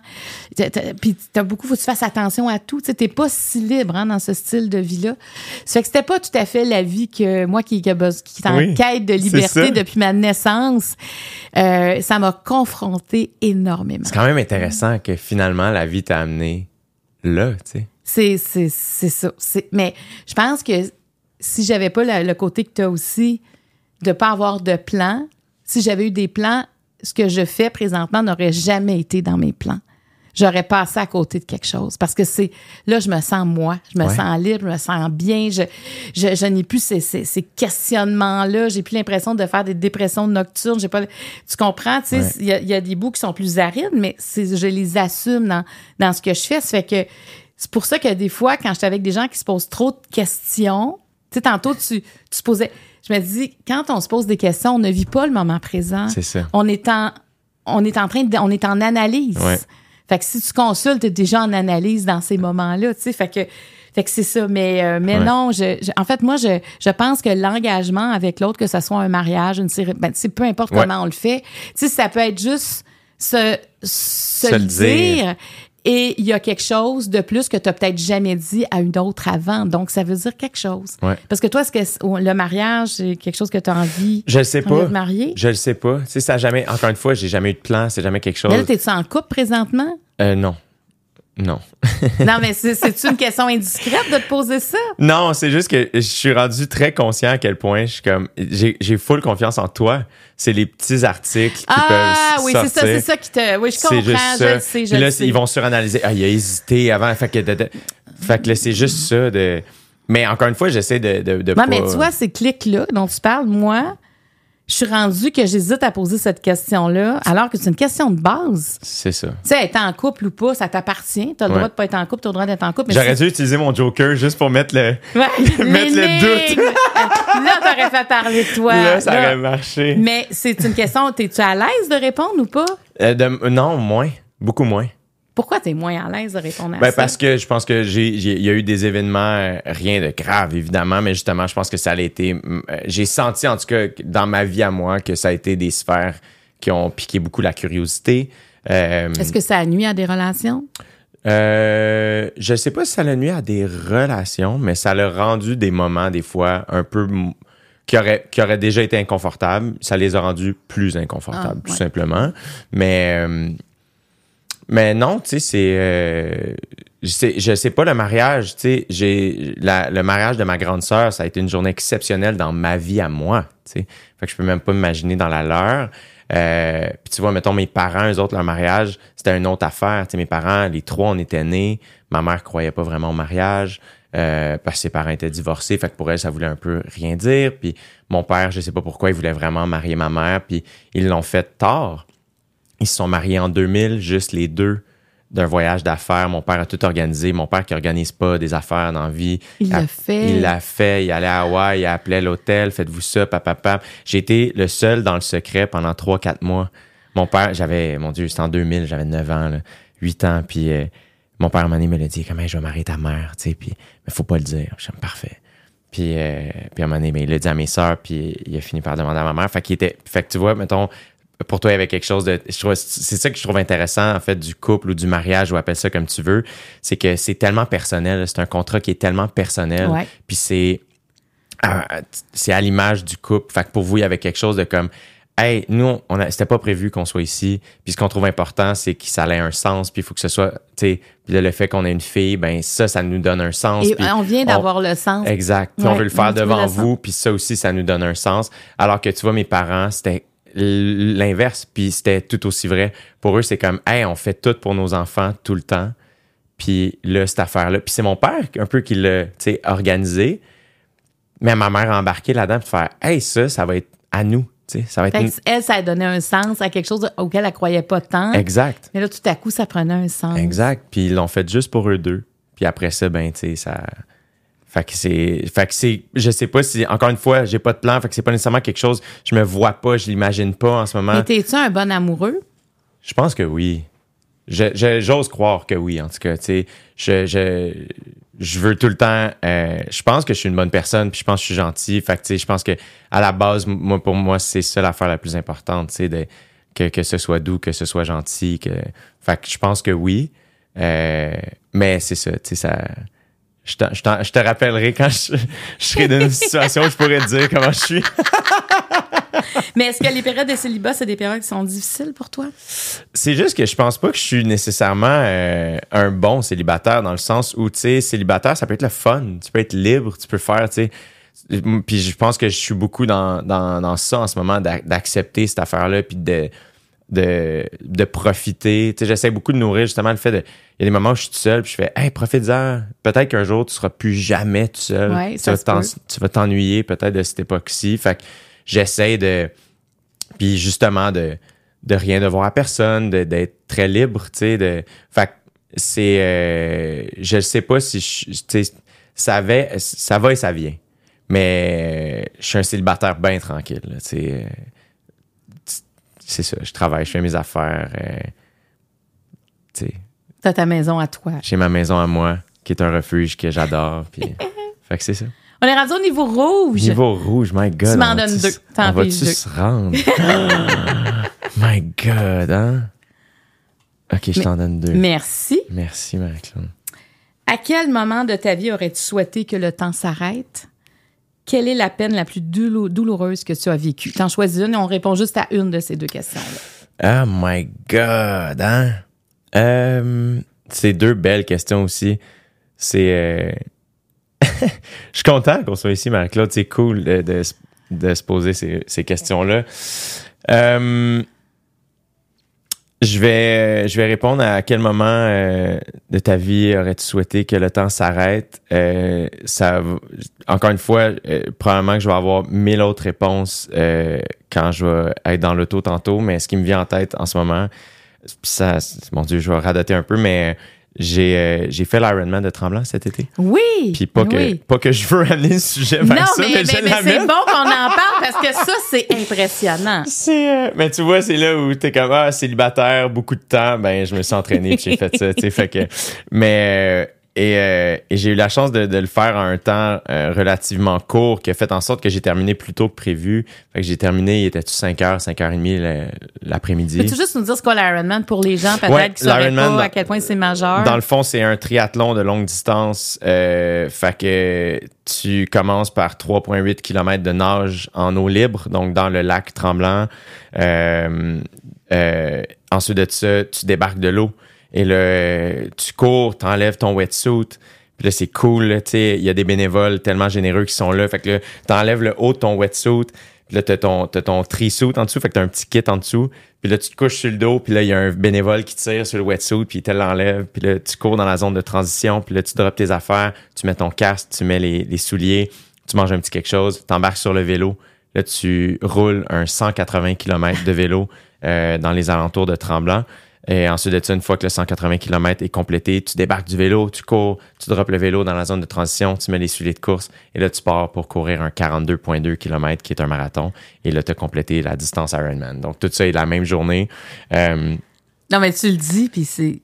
Tu sais, je le sais, c'est quoi? Je connais d'autres gens qui l'ont fait, mais c'est toujours aussi impressionnant. c'est euh, j'avais pas réalisé à quel point en- encore une fois j'essaie de me rappeler moi j'ai été bénévole au Ironman de Tremblant la première année où ils ont fait le full Ironman je travaillais pour le grand défi Pierre Lavoie puis Pierre Lavoie participait puis j'étais là puis j'étais rempli d'admiration puis j'étais jeune tu sais euh, puis j'en revenais pas de ce que les gens faisaient tu sais j'avais tu 20 ans euh, et, euh, et j'ai toujours été très touché par le sport, très inspiré par le sport. C'est quelque chose qui occupe une grande place dans ma vie, que j'admire énormément.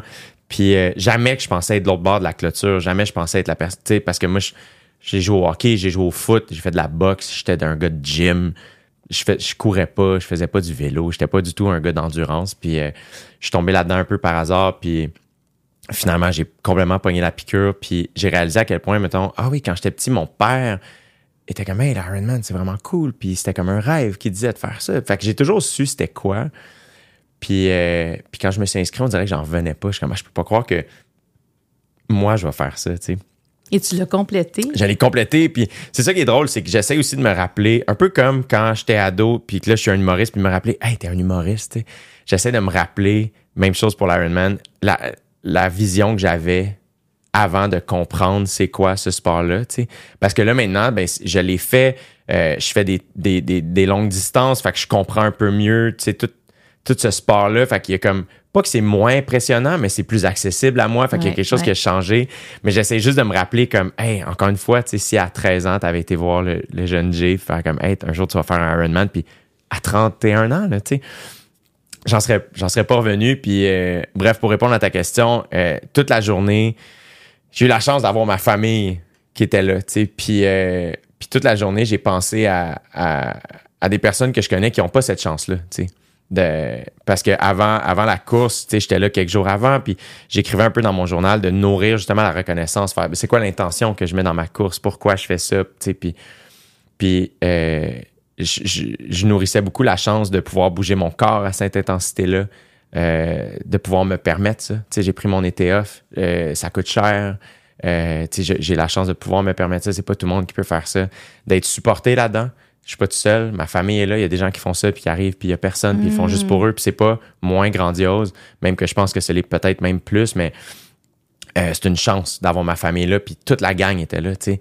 Mes parents, mes sœurs, les beaux-frères, les enfants, ça n'a pas d'allure toute la journée. À l'arrivée, ils étaient tous là? Toute la journée. Puis Ah, à la- toute- la journée, j'ai pu, euh, j'ai croisé la directrice de course euh, la veille, puis elle a été euh, tellement gentille à, à, à leur faire des, des, des passes VIP à, à ma famille, ce qui était vraiment généreux de sa part, puis qui a fait en sorte qu'avant que je rentre dans l'eau, j'ai pu donner un bec à mes parents puis mes sœurs, sais, comme juste avant de rentrer dans l'eau, avant de le commencer, tu sais, ça n'a pas d'allure, puis c'était tellement une journée émotive, puis il faisait beau, puis le monde était fin, puis la vibe était tellement bonne, le monde est, c'est tellement, c'était tellement une journée heureuse, puis positive, puis tout le monde s'encourageait, puis tout le monde était là les uns pour les autres. C'était vraiment émouvant comme journée, tu sais, puis euh, j'ai eu un sourire d'en face toute la journée, ça n'a pas de sens, tu sais. Puis, puis après, ben, je suis arrivé, ma famille était là, puis euh, on est monté au chalet, puis on a, on a passé la soirée ensemble, tu sais. Puis là, c'est comme si, tu sais, évidemment, l'endorphine, la dopamine, tout était complètement... J'étais high on life, c'est sûr. Puis j'étais juste relax avec la famille, puis on a ri fort, puis mon meilleur ami est arrivé, puis on a soupé juste la gang ensemble avec les enfants, puis les enfants avaient tous leurs t-shirts Iron Man, puis euh, ça, mettons, là, j'aurais voulu vivre dans cette soirée-là. J'aurais pu... ma- J'ai été le dernier à me coucher. Ma soeur, à un moment donné, comme, je comprends pas que t'es encore debout. Tu voulais plus mettre fin à ça. Je voulais pas mettre fin à ça. C'était juste ça. Puis c'est là aussi que j'ai réalisé, tu sais, dans les, les- les conflits qu'on peut rencontrer dans notre vie au quotidien, au travail, peu importe, tu sais, des fois, je peux être bien, on, on finit par un peu s'encloisonner dans nos problèmes. Puis là, faire comme, oh mon Dieu, là, telle affaire, puis cette personne-là, puis pop, pop, pop. Puis des fois, j'ai essayé de prendre un pas de recul, faire, je pense que tout le monde veut vraiment juste ça dans la vie, comme finir la journée en soupant avec les gens qui aiment, puis se coucher avec un sourire d'en face. J'ai vraiment l'impression que la plupart des gens... Est-ce qu'on peut parler de la fierté? Oui, Parce que on veut aussi être fier de soi. Est-ce que tu es fier de toi? J'ai de la misère à dire ça, mais je suis maintenant, je suis meilleur, je pense à le Parce dire. que là, il y avait de quoi être fier. Euh, oui, je pense, je pense que oui. Encore une fois, tu sais, je trouve que des fois, j'ai, j'apprends ça avec le temps. Je pense que j'ai peur de nourrir mon ego. J'ai peur de, de, de gonfler une ballonne à l'hélium puis de plus avoir le petit tas de sable qui me tient à terre, tu sais. Euh, fait que des fois, j'ai le réflexe de faire comme, hey, tu sais, dis toi, toi, t'as quand même un, un- un tas de sable lourd, là. Ouais. À la base, je veux dire, ta famille, là, c'est beaucoup de gens qui, qui pourraient te, reve- te retenir si jamais ouais. tu te gonflais à l'hélium. Exact. Puis heureusement, tu sais, que je les ai. Puis je pense aussi que puisqu'ils sont euh, de cette nature-là, euh, ce serait surprenant que je me perde, tu sais, à ce point-là. Mais Mais en même temps, tu as de la misère à dire je suis fier. ouais. Mais je sais pas pourquoi. Est-ce que est-ce que tu as déjà dealé avec ça? Moi, que- j'ai appris. À- moi, j'ai, tu sais, à, à 30 ans, euh, mon fils avait 2% de survie quand j'étais enceinte et finalement, il est arrivé, euh, il a survécu parce que j'ai arrêté de bouger pendant 133 jours dans un lit à l'hôpital. Et c'était la première fois, j'avais 30 ans, où je dis, hey, là, je suis fière. Parce que si je m'étais levée, je l'aurais perdu à ce moment-là, au début de la... J'étais alitée à 16 semaines. C'est après ça, j'ai compris le pouvoir de la fierté. Parce qu'être fier, c'est d'arrêter de se promener un peu penché puis de se promener droit. Puis quand on est fier, on peut faire face à tout. On dirait qu'on on, on a quelque chose qui nous porte. On peut faire face aussi à n'importe qui. Tu sais, il y a, y a- il y a quelque chose dans la fierté qui, qui est pas non plus, c'est pas de l'arrogance, hein, la fierté. Non, c'est ça. C'est une reconnaissance C'est ça. de ce qu'on a fait. Ce qu'on a fait pour soi, ce qu'on a fait pour les autres, mais tu parlais de reconnaissance. Pour moi, la fierté, c'est l'ultime reconnaissance. Et là, tu sais, tu as travaillé fort, tu as dû voir la fierté dans les yeux de ton meilleur ami puis de ta famille cette journée-là. Ouais, ouais, ouais, vraiment. Ben, puis même de plein de gens, puis de le voir dans les autres aussi, tu sais, c'est-à-dire que j'étais... euh, j'ai vu que des gens se surpasser et des gens euh, qui encouragent les autres à se surpasser, Ouais. qui supportent. Fait que c'était beaucoup ça, c'était juste, on se faisait juste donner tout le monde de l'énergie. Tu sais, fait que... euh, oui, puis c'est plus de faire aussi... euh, avec le temps, c'est ça. Tu sais, autant après le Centre Bell, il y avait un peu de cette crainte-là de comme, ah, faut pas trop en parler, tu sais, passe à autre chose. Puis à la fin d'OD, on m'a beaucoup demandé ça. T'es-tu fier de toi? Puis je je sais pas, tu. Je sais pas, j'ai juste, c'était juste une télé-réalité. Tu sais. Puis l'Ironman, il y a quelque chose aussi de très primitif, tu sais, genre on court, c'est... Non, mais moi, dans l'eau, ça me rend folle. De voir que les gens, s'en tu tu manges des coups des autres, veux, veux pas quand Mais vous tu vois, c'est drôle parce que moi, ça a été un Ironman, fait que j'ai complètement bougé mon corps, puis je me suis entraîné pendant des mois pour ça, puis toi, ce qui t'a rendu fier, c'est l'inverse, c'est Oui, c'est l'immobilité. L'immobilité, mais aussi pour... Pour autre chose. pour autre chose que pour ouais. toi. Ouais. Ah, ben oui, parce que moi, si le médecin m'avait dit tu ne bouges pas, j'aurais triché. tu sais. C'est ça. Mais euh, quand tu portes la vie dans toi, même s'il y a quelque chose de, de concret et d'abstrait en même temps, parce que tu connais pas cette personne-là, ben, ça te force. Là, Tu te fais 116 pour les jours, c'est long, là. Ouais, ouais, ouais. 133 jours. 133 Ouais, c'est jours, excuse-moi. Ben, c'est long. Mais tu sais, moi, je rêvais d'être missionnaire en Afrique. Puis on dirait que moi, j'allais été à l'hôpital de Rivière-du, à l'hôpital de Sainte-Justine en, en étant alité, en voulant sauver une vie. Tu comprends? Ouais. Tu sais, il y, y avait quelque chose pour moi qui résonnait, mais en même temps, quand tu vis une- une- une- un défi, j'appelle ça un défi de cette ampleur-là, tu ne sais pas dans quoi tu t'embarques. Non. Tu sais, c'est jour après jour après jour avec dire, OK, ben euh, là, on avait 2% on doit être rendu à 10% de survie parce que le temps, on doit être rendu à 20% on doit, tu sais, tu comprends, il y a comme un. il y a- C'est comme si tu avais Tu sais, quand tu ramasses de l'argent, ils mettent un thermomètre. euh, Ouais, puis là, ouais. ben, moi, c'est comme si à chaque jour, j'avais une nouvelle barre rouge, puis je m'en allais vers le point final, le point culminant. Fait que plus ça avançait, plus t'étais motivé à le faire? Ben oui, parce que plus mes chances augmentaient Ouais. de que Charles voit le jour. J'étais motivée. Ça, il y a des moments, tu sais, que tu viens, ça- tu viens un peu fou. C'est sûr. Euh, mais encore là, les amis, puis moi, c'est dans l'immobilité que j'ai fait le plus de changements dans ma vie parce que ça l'immobilité apporte la réflexion. Tu sais, quand tout s'arrête autour, où tu es isolé, puis il n'y avait pas de réseaux sociaux à Non. 23 ans à l'hôpital, on n'avait même pas le droit d'avoir Internet parce qu'ils disaient que ça allait brouiller les appareils de l'hôpital. Donc, tu sais, j'avais ma petite télé, mais je veux dire, j'étais face à moi-même. Puis tu sais, quand, c'est quand on s'arrête comme ça pour être face à soi-même? Jamais. Ça fait que c'est après coup. Tu sais, tantôt, tu disais la thérapie, je m'en rends compte après. Moi, c'était pareil. Je me disais pas, Hey, j'ai changé, là. Mais quand je me suis relevée de ce lit-là, quand j'ai, j'ai vécu les mois suivants, j'ai constaté à quel point j'avais changé, puis à quel point j'étais capable de dire non à beaucoup de choses, tu sais, que, que j'avais retraîné toute ma vie. Mais, tu sais, j'ai comme l'impression, quand on fait un Ironman aussi, c'est une rencontre avec soi-même. Ben, c'est que la journée, c'est le résultat. Mm, C'est la journée C'est du ton Ironman. accouchement. Eh, Genre, je pense que c'est plus impressionnant un accouchement, mais non, quand mais même. il y a quelque chose de tu donnes, tu donnes Exact. naissance à ce que tu as travaillé pour. Exact. Puis moi, mon objectif, c'était euh, de le compléter puis d'avoir du plaisir. Euh, sur- et pour, pour accomplir ça, ben, il fallait que je me prépare. Fait que ça a été des mois à, m'entraîner, à passer beaucoup de temps seul sur le vélo, à courir dans l'eau. Euh, c'est très méditatif, nager, mettons. Moi, j'étais pas un nageur du tout. De la tête dans l'eau, fait que le son est différent. Euh, euh, fait que là, puis à un moment donné, c'est comme, ah, s'il faut que tu nages deux heures, ben, t'es deux heures dans ta tête, là, tu sais.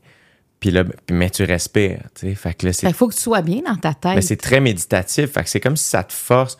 Moi, je me suis posé la question, tu sais, est-ce que le sport, c'est un, c'est un lieu d'évitement pour moi, tu sais? Tu sais, est-ce que je, est-ce que je m'é- est-ce que je m'évade là-dedans?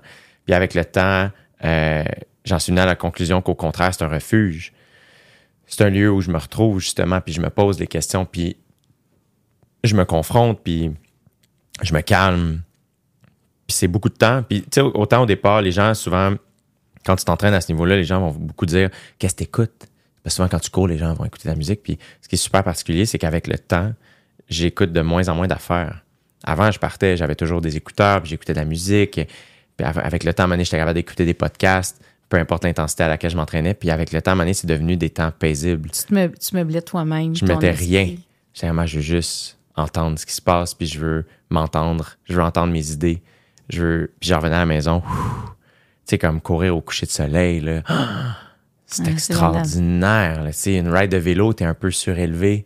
Tu sur ton bike, euh, c'est plus doux. Ça roule, tu sais. Fait que c'est, c'est comme si t'as une perspective super différente. C'est super vulnérabilisant aussi. Euh, c'est très, en tout cas, ça fait que ça a été une espèce de... Est-ce que c'est c'est de ça que tu es le plus fier dans ta vie? Euh, je le sais pas. Je pense pas. Tu sais, je pense que ma. euh, plus je vieillis, euh, je pense pas que je suis un enfant ingrat, mais ça m'est arrivé des fois d'arriver à mes parents plus vieux pour faire excusez hein pour euh, avant. Tu sais, des fois, je pense que tu es très inconscient comme ado, puis c'est correct, c'est ça. Je pense la la tâche d'un enfant, c'est un peu un, deal impossible avec le parent. De faire, ça ah, fait grandir les parents des fois à certains moments. C'est ça, tu sais. Fait que, mais je pense qu'avec le temps, j'ai réalisé, euh, tu sais, à un moment donné, puis c'est correct, tu sais, puis ma famille m'a jamais jugé pour ça, puis ils m'ont toujours soutenu puis accepté puis tout ça, mais il est venu un moment où je suis comme ah ouais, tu sais dans ma vingtaine, mais ben, c'était mon c'était mon métier qui était important puis j'étais à OD, puis après ça je revenais, puis je reprenais la tournée, puis j'étais en show, puis j'étais un peu partout, puis j'arrêtais pas, puis c'était super, puis j'ai appris mon métier, puis c'est cool. Euh, à un moment donné, j'ai réalisé que je suis comme ah, je m'ennuie de ma famille, tu sais, il me manque ces gens-là, tu sais, ça n'a pas de sens puis puis de faire à un moment donné aussi avec le temps, tu finis par réaliser que sans rien enlever à qui que ce soit dans ma vie, mes amis et les gens qui m'entourent, mais les vraies seules personnes qui sont sincèrement, systématiquement tout le temps là pour moi, c'est mes parents. C'est les seuls, c'est les vrais de vrais seuls, tu sais. Fait que, puis à un moment donné, c'est de faire, ah, faut que je leur rende ça. Fait que c'est de faire, hey, l'after party, c'est avec eux autres que je veux le passer, tu sais. Quand, quand, on a une célébration par, par, rapport à une réussite, par rapport à une fierté, par rapport à avoir accompli quelque chose, avec qui tu veux sabrer le champagne, mais c'est avec, mes parents. Tu es fier de cette relation-là. Je pense que c'est ça. Puis je pense aussi que je suis fier de nous. Je nous trouve chanceux. Puis on n'est pas bon pour dire ça, nous autres, qu'on est fiers de nous, mais on la nourrit. Comme toute famille, c'est pas parfait. Puis les photos envoient, oui, une image des fois parfaite. Comme, ah, vous avez dormi une belle famille. Puis, oui. mais deux minutes après, là. on a tous vécu des affaires. Puis on a tous ben, grandi. Puis on a tous traversé. Puis on a tous eu des mauvaises journées. On prend tout le temps des photos quand ça va bien. C'est rare qu'on dise, là, on, on, va se prendre en photo. Il y a, il y a une question que j'ai envie de te poser quand même, même si elle n'est pas sur mes cartes, là, mais euh, moi, je voulais savoir sur le plan personnel, comment tu as vécu la situation qui s'est passée à OD la dernière saison? sais, quand vous avez dû tout allait vite là. je veux dire là il y, en a qui ont eu des comportements qui mm-hmm. étaient non acceptables euh, moi je suivais cette saison là entre autres euh, et et tu sais c'était quand même partout. Là. Toi, tu n'étais pas, euh, pas au Québec. Non, moi, j'étais pas au Québec. Mais il y, a une, il y a eu une rumeur à un à travers tout ça que j'étais dans la ville de Québec pendant que tout ça se passait. Ah, ouais, hein? Mais je veux dire, pour toi qui l'as vécu de l'intérieur, euh, comment tu t'as vécu cette période-là? Euh, ça va vite. Puis c'est, c'est là que tu vois aussi, c'est l'instinct qui prend le dessus. c'est bizarre, hein, parce que quand c'est arrivé, c'est comme si à chaque saison d'OD, je me suis toujours, à chaque fois qu'on m'offrait la saison suivante, je me posais sincèrement la question. C'était jamais à qui que je revenais saison après saison. Fait qu'à chaque saison, j'étais, on m'offrait en disant comme, on aimerait ça que tu reviennes. Puis j'étais comme, bon, je veux-tu refaire ça? Est-ce que. Puis moi, je pense que je suis un gars de défi. Fait que j'aime apprendre, j'aime être, euh, trouver le confort dans l'inconfort. Fait que je pense qu'inconsciemment, il y avait toujours ça, ce désir-là de. Euh, je pense pas que j'aurais, j'aurais pu faire OD trop longtemps parce que un moment donné, je suis comme. Tu aurais tombé sur un pilote automatique. Exact. Puis je suis pas capable. Je deviens malheureux, tu sais. Fait que quand j'ai signé pour OD Martinique sans savoir qu'on s'en est en Martinique, j'étais comme, ouais, tu sais, j'ai encore des trucs à apprendre, puis euh, je suis pas allé au bout de cette affaire-là dans ma vie, tu sais. Et quand ça s'est arrivé, c'est bizarre, mais je me suis dit, ah, c'est pour ça que je suis ici cette année. C'est. C'est. Quand euh, tout ça est arrivé, je me suis dit, ah, je suis content d'être ici je suis content que ce soit moi qui soit là, puis pas une nouvelle personne qui anime. Euh, je suis content d'avoir cinq ans en arrière de la cravate. Tu sais, là, j'étais ma sixième saison pour pouvoir prendre une place que j'aurais peut-être pas pu prendre ou été capable de prendre à ma première saison. J'ai pris un lead qu'on n'a pas nécessairement vu à la télé. Pour moi, c'était pas ça, c'était plus sur le plan. Parce que tu connaissais tout le monde. Je connais tout le monde, puis j'étais un des vétérans aussi de l'équipe. sais, J'étais euh, moi puis quelques autres collègues, on était euh, ceux qui étaient là depuis le plus longtemps. Parce que, c'est une crise que vous avez vécue ensemble. Exact. Et, tu as pris comme un lead? Oui, tu sais, moi, à un quand. Parce que j'aurais pu juste faire comme Ah, je vais vous laisser gérer ça. Puis tu pourrais dire, moi, je m'en vais chez nous. je vais vous attendre sur la plage. puis ça aurait été correct aussi si ça avait été ça ma limite. Mais là, à un j'ai vu juste que mon instinct, mon réflexe, c'est de faire Moi, je veux m'assurer que l'équipe aille bien, que les candidats aillent bien. Après ça, toutes les décisions télé, diffuseurs, producteurs, c'est pas moi qui choisis ça. C'est pas ça mon combat. Euh, moi, c'est juste ce que je contrôle, c'est avec qui je suis ici, qui est en Martinique avec moi, puis de s'assurer que tout le monde. Parce que là, ça sonne super intense parce que après coup, tu le sais, OK, c'était une crise d'un verre d'eau. Mais Non, non, non, je peux imaginer que ça devait être intense. ce là. week-end-là, t'es comme, OK, Ouais, là, ouais. il y a- il y, a beaucoup d'humains qui se sentent pas bien. euh, Il y a beaucoup d'humains qui sont C'est comme si justement il y avait un ballon gonflé à l'hélium, puis là on venait de le De faire éclater. pétés. Fait que beaucoup de larmes, beaucoup de doutes, de tout bord, tout côté. Puis pour moi, c'était juste important que la première fois que j'ai voulu faire, c'est de laisser savoir à l'équipe que je suis là pour vous, sincèrement. Si vous n'êtes pas à l'aise de me parler à moi, je vous invite à trouver quelqu'un dans l'équipe avec qui vous êtes à l'aise de parler. Je veux pas que personne se sente seul. Pour moi, ça, c'était l'affaire la plus importante. Puis j'ai dit la même chose aux candidats. De faire là, s'il y a quoi que ce soit, je, je- je vous le dis, je suis là pour vous. Vous pouvez me parler. Ça, on, on y va une affaire à la fois. Puis, euh, c'est bizarre parce que c'est pas souhaitable ce qui s'est passé, mais j'ai appris beaucoup. Puis ça a été une expérience qui, euh, qui m'a rapproché de personnes dans la production, qui a fait aussi, tu sais, quand, quand tu traverses ce genre de truc-là, ça a été, tu sais, c'est bizarre parce que ça a été juste un week-end, tu sais, ça a été du jeudi au dimanche. là, Mais des fois, là. ces week-ends-là paraissent. euh, Mais ça a été, tu sais, toute une affaire. Puis tout le long, je me souviens, tu sais, les candidats, bon, on avait trois maisons. Fait qu'il y avait une des maisons qui était à comme quatre minutes de voiture des autres. Puis là, ben, j'étais allé voir les candidats qui étaient dans cette maison-là. Puis Tu sais, là, il y a plus de, j'ai plus de micro, là, c'est off-cam, juste faire comme, voici ce qui se passe, voici où on en est rendu. Avez-vous des questions? Voulez-vous qu'on Qu'est-ce qu'il y en avait des questions? Oui, tu sais, puis j'étais à ce point-là aussi, je prenais la liberté de faire voici ce que je peux vous dire. J'ai pas de game moi dans la vie. Je suis comme on en est là. Est-ce que vous comprenez ce qui se passe? Euh, S'il y a des inquiétudes, pensez-y. Je vais repasser demain. Être sûr que tu sais, gardez rien. Puis euh, puis je me souviens rembarquer dans la voiture puis retourner aux autres maisons. Puis j'étais tout seul dans l'auto un petit 4 minutes. Puis c'est comme le seul moment où j'étais tout seul. Tu sais, tu te levais le matin, j'étais dans des zooms avec tout le... Parce que là, j'ai comme juste fait comme, ben là, je veux être dans les meetings. Puis là, je veux être là. Ah, Puis il y avait une gestion de crise. il y avait une gestion de crise, puis malheureusement, euh, des fois, j'aime pas ça, mais des fois, ma parole avait plus de poids que la parole de d'autres membres de l'équipe, puis ça, j'aimais pas ça. Mais à ce moment-là, j'étais comme, ben là, je vais la prendre, la parole, parce que ça fait pas de sens, mettons. Puis, euh, et pendant la petite ride de char, je me souviens me dire, là, je suis en train de me brûler. Tu sais, je suis en train d'en faire trop. Est-ce que je suis en train de me brûler la chandelle par les deux bouts puis je m'en rends pas compte? Moi, est-ce que je parle aux autres? Moi, est-ce que je m'exprime? Moi, qu'est-ce que. Tu sais, c'est un moment aussi où que dans, quand ça brassait, mon réflexe, je me souviens, il y, a un, y a un meeting où on est sorti du meeting Zoom, puis c'est une journée où tu tu y vas une étape à la fois, puis c'est super particulier. Puis là, à un moment donné, j'étais ah, faut juste que je parle à, à ma mère, tu sais. Puis, euh, mais c'était comme très euh, dans ma tête. Je comme, ah, là, je, je sais pas ce que je vais dire, mais il faut juste que je parle à maman, tu sais.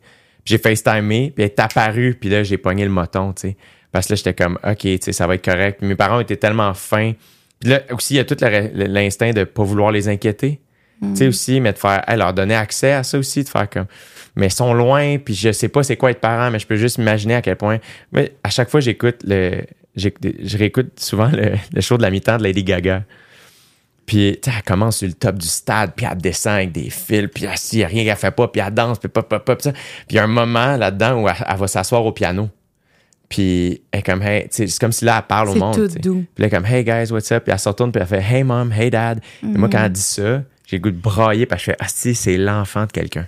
C'est la fille de quelqu'un. Elle, en ce moment, il y a des parents qui sont juste sur le bord des lignes, puis qui font, j'espère que tout le monde va être fin avec elle. J'espère qu'elle va être contente. Tu moi, c'est ça que je réalise. Mes parents, des fois, sont plus nerveux que moi. Pas parce qu'ils n'ont pas confiance en moi, juste parce qu'ils veulent que je sois content. Oui, puis là, tu fais quelque chose de public. C'est Ce ça. qui arrive, c'est public. C'est ça. Et t'es es quand même la personne référence pour le public, c'est toi. Tu sais, t'es l'animateur, mais c'est plus que c'est plus que de l'animation. euh, ce que tu faisais, tu sais, t'étais avec eux, t'étais leur porte-parole, parce que t'as fait face. Moi, c'est ce que je t'écoute, puis tu sais, on a différentes réactions à des grandes zones de stress. Il y en a qui vont fuir, il y en a qui vont figer, puis il y en a qui vont faire face. Toi, t'as fait face. Mais encore une fois, je me trouve chanceux, tu sais, parce que tu découvres ça de toi. Ouais, tu as appris que tu étais capable parce qu'il faut avoir. On peut juste le savoir quand ça. on est confronté. Exact. Puis ça a été un moment vraiment particulier, mais c'est un moment aussi où que je me suis trouvé chanceux de d'avoir euh, cette force-là que je savais pas peut-être. Puis encore une fois, là, je parle comme si on est allé à la guerre. Fait que, tu sais, je suis très Non, mais, conscient. mais je pense que tout le monde comprend de on quoi en tu perspective, parles. ça reste un show de dating. Là, tu sais, on- Mais non, mais mais c'était plus de voir tu sais, des, des amis, des collègues, mettons, qui sont, euh, qui, qui sont pas bien. Puis de, de- à ce moment-là, d'être capable d'être là pour eux autres. puis tu as de- vu que ça faisait la différence. Ouais. Que tu étais capable de le prendre, C'est ça. ce rôle-là. Même chose pour les candidats. tu sais. Fait que ça a été une saison vraiment spéciale, malheureusement à cause de ça. Mais fait que ça a été un week-end super intense. Mais puis justement pour en revenir à quand je me posais la question, je suis en train de me brûler. Sais, brûler la chandelle par les deux bouts. Puis c'est comme si à chacun notre tour, les membres de l'équipe qui étaient. Parce qu'il y, a- il y a des membres de l'équipe, puis c'est correct, c'est une grosse équipe. Fait qu'il y a des gens. Tout le monde ne pouvait pas être impliqué, tu sais. Fait qu'il y a des gens qui ont eu aussi, qui étaient une position très inconfortable de se retirer puis d'attendre de savoir, là, on va-tu avoir une job? Ça va-tu être correct? Qu'est-ce qui se passe? Ce qui est pas plus le fun. C'est vrai parce qu'on a pensé à un moment donné de l'extérieur que ça pouvait être retiré Exact. complètement. Puis après ça, il y avait comme un petit noyau qui était qui avait les deux pieds dedans en train de gérer. Puis là, fait que et euh, et c'est comme si chacun notre tour, les gens dans le noyau, tout le monde pognait leur petit breakdown, tu sais, de faire comme ok là, la crise de l'arme ou tu sais telle affaire ou telle personne est brûlée. Puis puis là, moi, j'étais un peu comme ok, quand est-ce que mon tour va arriver, tu sais? Puis euh, à un moment donné, il fallait euh, on était quatre à, regarder le show qui allait jouer le dimanche soir pour l'approuver, puis il y avait du monde à Montréal qui l'approuvait, puis euh, encore une fois, il y a eu bien des affaires là-dedans que qui a raison, qui a tort, est-ce qu'on a fait des bonnes affaires, je suis pas là pour dire ça, mais ce que j'ai aimé, c'est que les trucs où j'étais mal à l'aise, on m'a toujours respecté. Qui fait en sorte que mettons l'ouverture du show, moi j'étais comme je pense pas que ça j'ai pas le goût d'ouvrir avec un texte. Je pense que je veux ouvrir le show en, en jasant au public, puis en étant moi. Puis on m'a fait comme on m'a fait confiance, tu sais. Puis ça, j'ai trouvé ça gentil, tu sais. Puis euh, fait que bref, on approuvait le show dans ma chambre d'hôtel, on était quatre. Puis euh, puis pour l'approuver plus rapidement, euh, euh, parce qu'il y a beaucoup de shows à approuver. Moi, normalement, j'approuve pas les shows, tu sais. Fait que et l'idéateur, un de mes amis, il est comme ah moi mon truc c'est que j'écoute le show à 1.25 comme un peu plus rapidement que le beat auquel il joue, tu sais. Et, et là, on l'a accéléré beaucoup. Puis là, ça, ça avait l'air d'un sketch de François Pérusse, soudainement. Oui, avec des voix différentes. Mais là, genre, tu sais, c'était super banal, mais j'ai pleuré de rire.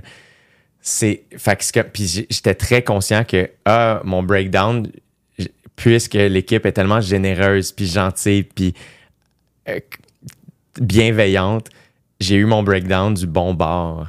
Ça a sorti en crise de rire, puis de larmes de bonheur, puis on a, j'ai ri fort, puis on a approuvé le show, puis après ça, on est allé souper, puis on a pris une bouteille de vin, puis on a fait comme, qu'est-ce qui vient de se passer, tu sais.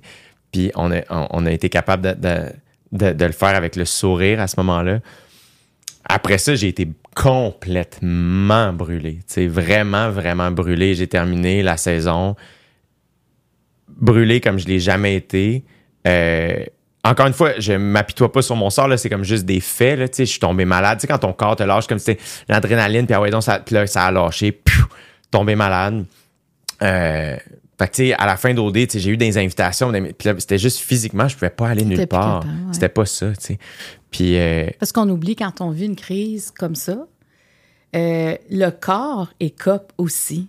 Hein, on s'en rend pas compte, mais le stress que ça occasionne, tu sais, le, fou. le stress va, avec la cortisol, il y a quelque chose qui se produit, puis on, on devient plus inflammé, on devient Ouais. plus fatigué. Tu sais, je veux dire, ça, euh, moi, j'ai eu des, j'ai, j'ai eu des spots de cheveux qui sont partis. J'avais des spots. t'as eu des- un gros choc. Ouais, des- de la barbe, j'avais des cheveux gris, j'avais jamais eu ça, tu sais.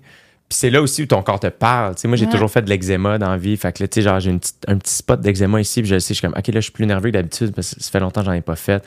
Fait qu'il y avait tout ça aussi à la fin d'OD de, OK, là, on va décompresser, retrouver son corps, retrouver son énergie. Puis l'énergie est revenue en février. Tu sais, de faire comme, OK, là, OK, là, je me, je me reconnais, tu sais. Parce que l'idée d'aller au resto, euh, tu sais, j'étais allé voir le show d'un de mes amis, puis juste d'être d'une foule, j'étais là, ça me tirait tout mon jus, puis ça me ressemble pas encore une fois, tu sais. Fait que ça a été une grosse affaire, mais encore une fois, c'est, je, je nourris la, la reconnaissance, de faire qu'est-ce que j'ai appris de ça, puis, euh, puis c'est là aussi où ce que moi, là, ce que j'ai appris, c'est que, OK, ben, le plus important pour moi, c'est les humains, c'est que le monde aille bien, Ouais. puis je veux qu'on me traite comme ça aussi, tu sais.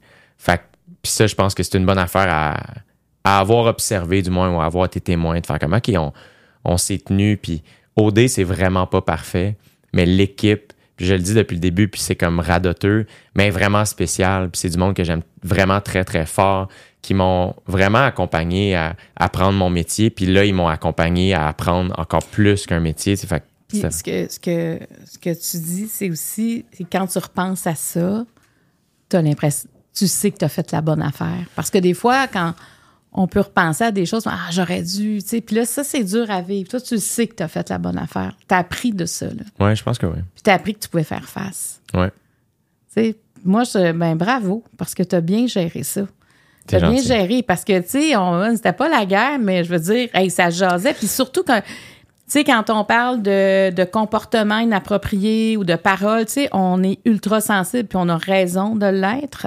Et là, c'était le cœur de ça. Ouais. Donc, euh, c'était pas banal, là, comme situation. Non, après ça, tu sais, t'as- t'as t'as pataugé dans le monde de la politique. Je pense que t'as probablement vécu pire, là, tu sais. Ben, moi, je peux pas. Je, je pense pas qu'il y a de pire. Tu sais, c'est comment on réagit. Parce que tu réagis à ça, peut-être tu vivrais quelque chose de plus gros, puis tu, ré- tu sais que tu peux réagir. Tu sais, de savoir qu'on peut faire face, peu importe comment on l'a appris. Puis moi, je pense pas qu'il y a de petites, moyennes ou grandes crises. On, y a, on a les crises qu'on vit. Tu c'est ça. sais, celle qui est là, c'est celle qui est là. Puis quand ta vie, ta vie, là. C'est ça. Tu sais, fait qu'après, tu vois, c'est une grosse crise parce que ton corps a subi un contre-coup. Ouais. Tu sais, quand on, quand on perd les cheveux, ça, c'est juste un gros coup. Ouais. Est-ce que tu veux répondre à une question mauve? Mais, hein? Fait que tu la piges, puis tu réponds. Parfait. Est-ce que tu veux la piger, toi? Ah, je peux bien la piger pour toi, tiens. Si tu avais un moment à supprimer de ta fille, ce serait lequel? Mon Dieu. Si tu avais un moment à supprimer de ta vie, ce serait lequel? Euh... hey, c'est, une- c'est du gros, là. Ça, c'est, ça, c'est la- les questions hypothétiques, les mauves. Euh, ça va sonner bien. Tu vois, ce qui me vient en tête, encore une fois, c'est. euh, c'est peut-être pas nécessairement ce qu'on va penser. Je pense que les erreurs que j'ai faites dans ma vie avec le temps, j'ai appris à les aimer. Parce que c'est, encore une fois, c'est Kéten, c'est pas moi qui le dis, mais euh, t'apprends tellement. Tu te justifies beaucoup quand tu réponds, Je suis hein? gossant, c'ti. Chris que je gosse. Tu t'excuses avant de répondre. Je travaille. je- je- Alors que nous, on veut entendre J'ai du temps, puis on veut pas le juger. T'es fine de me non, dire mais ça. t'es là parce qu'on veut t'entendre. Tu Je comprends? T'es pas là par défaut. Je le sais pas, tu sais. Mais euh, c'est ça, tu sais. Je pense que le réflexe avec cette question-là, c'est de penser aux erreurs qu'on a commises, tu sais. Euh, mais les erreurs que j'ai faites dans la vie m'ont vraiment fait grandir.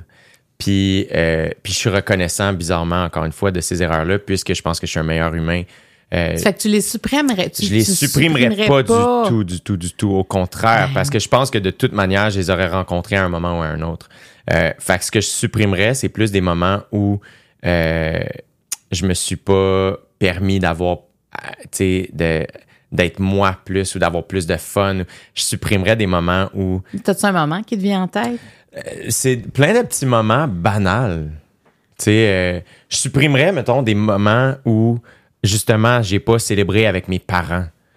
Genre, je me souviens, puis encore une fois, je pense que je me tape trop sa tête avec ça, puis ma mère, si elle écoute ça, c'est sûr qu'elle fait « Hey, dude, libère-toi, mon gars, là, t'es complètement fou. » Mais, genre, je me souviens la journée où j'ai été accepté à l'école de l'humour, puis pour moi, c'était gigantesque. C'était vraiment gigantesque. C'était au-delà... Je pensais jamais que ça allait m'arriver à moi, tu sais. Puis euh, j'étais jeune, tu j'avais 18 ans, 19 ans. Puis, euh, fait que j'étais au cégep, puis c'est comme si le soir, c'est un lundi soir, je pense, ou un mercredi, puis je veux donc bien fêter ça, tu sais. Puis je soupe avec mes parents. Puis on, on, on prend une bouteille de vin, puis c'est le fun, puis c'est une célébration, puis c'est cool. Mais après ça, moi, je veux sortir, je cherche des amis avec qui je vis ça, puis je passe chez une de mes amies, euh, puis qui peut pas sortir parce qu'elle étudie, parce qu'elle est à l'université, puis... Fait que c'était comme, ah, c'est pas grave. Puis j'ai trouvé, j'ai trouvé du monde qui sont bien fins, mais c'était comme, ah, je me souviens, j'étais sur la route de retour à la maison, j'habitais chez mes parents à l'époque, puis je traverse le pont, il est comme 4 heures du matin. Tu sais, je conduisais en plus, tu sais, genre, j'ai pas célébré tant que ça, tu sais. Et ça, je me souviens me dire, ah, c'était pas le fun. T'aurais dû rester à la maison avec tes parents, tu sais. C'était là que c'était le fun, cette soirée-là, tu sais. Puis c'est comme si cette, cette, euh, cette situation-là ou cette. euh, ce- c'est représenté à quelques petites occasions dans ma vie. Puis là, je le sais vraiment beaucoup. Fait que je pense que c'est des- c'est super banal, mais c'est des moments comme ça que je supprimerais de faire comme Ah, là, j'aurais. Tu sais, les j'aurais dû, là. Mais là, j'ai appris de ça, c'est- puis c'est zéro dramatique. Mais c'est plus ces affaires-là que les grosses gaffes. Oui, mais ça revient au début quand tu disais j'ai- peur de manquer quelque chose. Ouais. C'est un peu ça. Je vais essayer de tout faire, mais je suis pas dans le concentré de ce que je pourrais faire. C'est ça. C'est une dilution. Tu sais, tu dilues un peu. Tu sais, dans, Ouais. tu sais, le- en anglais, on dit euh, fear of missing out. Ouais. La peur de, de manquer quelque chose. C'est, connu, mais, mais je trouve ça. C'est touchant de t'entendre dire j'aurais dû rester avec mes parents. Tu sais, j'imagine tes parents entendent ça. Il y a quand même quelque chose, tu dis, OK, comme parent, tu vas dire on a réussi quelque chose avec notre famille. Tu sais. Ouais, tu sais, euh, tu sais, j'ai, euh, justement au Ironman, ou en tout cas cette année, j'ai beaucoup pensé. Il y a un de mes amis qui a perdu sa mère en début d'année, tu sais, puis il est plus jeune que moi, là. Puis mon père a perdu sa mère jeune. Puis là, donné, t'es comme, ah ouais, ah, moi je l'ai, ma mère, là, tu sais, puis mes parents sont là. Puis encore une fois, c'est un peu quétaine, mais je suis comme, hey, nourris ça. Puis en plus, mes parents sont aimants, sont là. Tu sais, il y en a qui ont des parents, puis les parents sont pas là, tu sais. Ouais.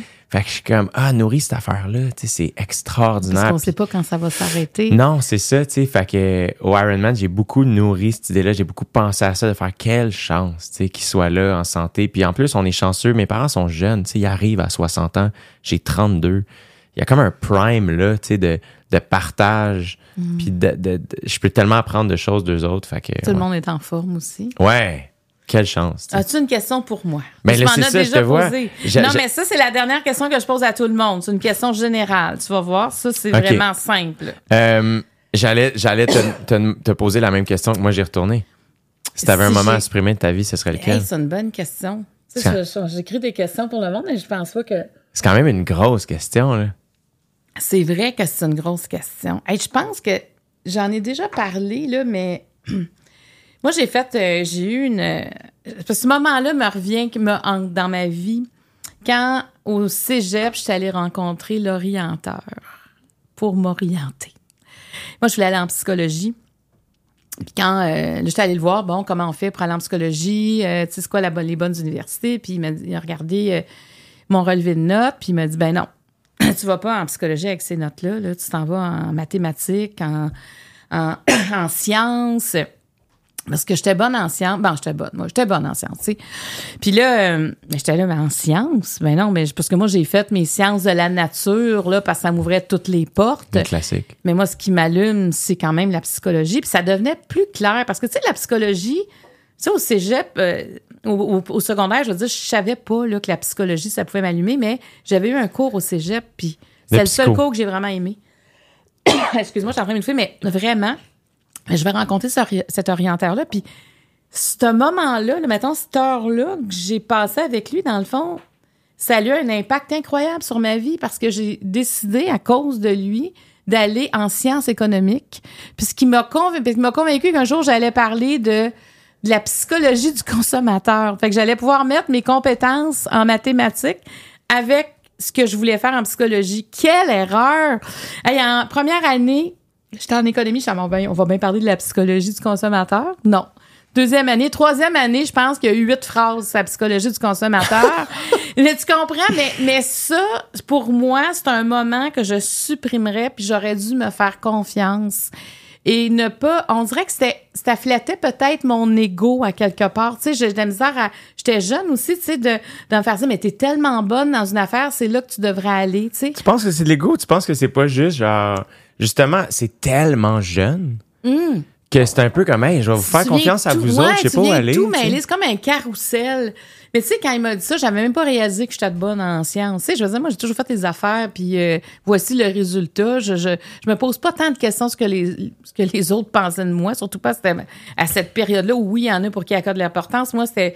Et j'ai fait ce choix-là. Fait que, tu sais, si j'avais à supprimer, là, moi, ça aurait je pense que j'aurais, j'aurais poursuivi jusqu'au doctorat. J'aimais tellement la psychologie. Tu sais, je suis retournée après étudier en psychologie, mais là, je suis tombée enceinte. Tu sais, c'était, c'était comme, c'était pas au bon moment. Ouais. Puis j'ai l'impression que ce que je fais maintenant, Oui. puis tu sais, j'ai côtoyé tellement de psychologues avec les émissions que j'ai faites que j'ai l'impression que j'ai été en thérapie pendant 12 12 à 14 ans à, à la télé et j'ai l'impression de faire un peu ce que je voulais faire sans être une sans être diplômée, sans faire des consultations, mais je baigne là-dedans. Tu sais, moi, je lis des livres de psychologie, ça fait partie de mon travail et, et- et c'est une, une douce revanche. Mais il reste que c'est une leçon de vie aussi pour C'est moi. ça. C'est de dire, quand tu crois en quelque chose, puis ta petite voix, peu importe l'âge que tu as, je pense que cette petite voix-là, elle gagne tout le temps. Tu sais, quand on l'écoute pas, là, Ouais. moi, je vais te dire, trouver ça long, mon Mac, trouver ça plate, trouver ça plate. Tu me dis, mais, tu sais, j'étais avec des gens qui tripaient, là.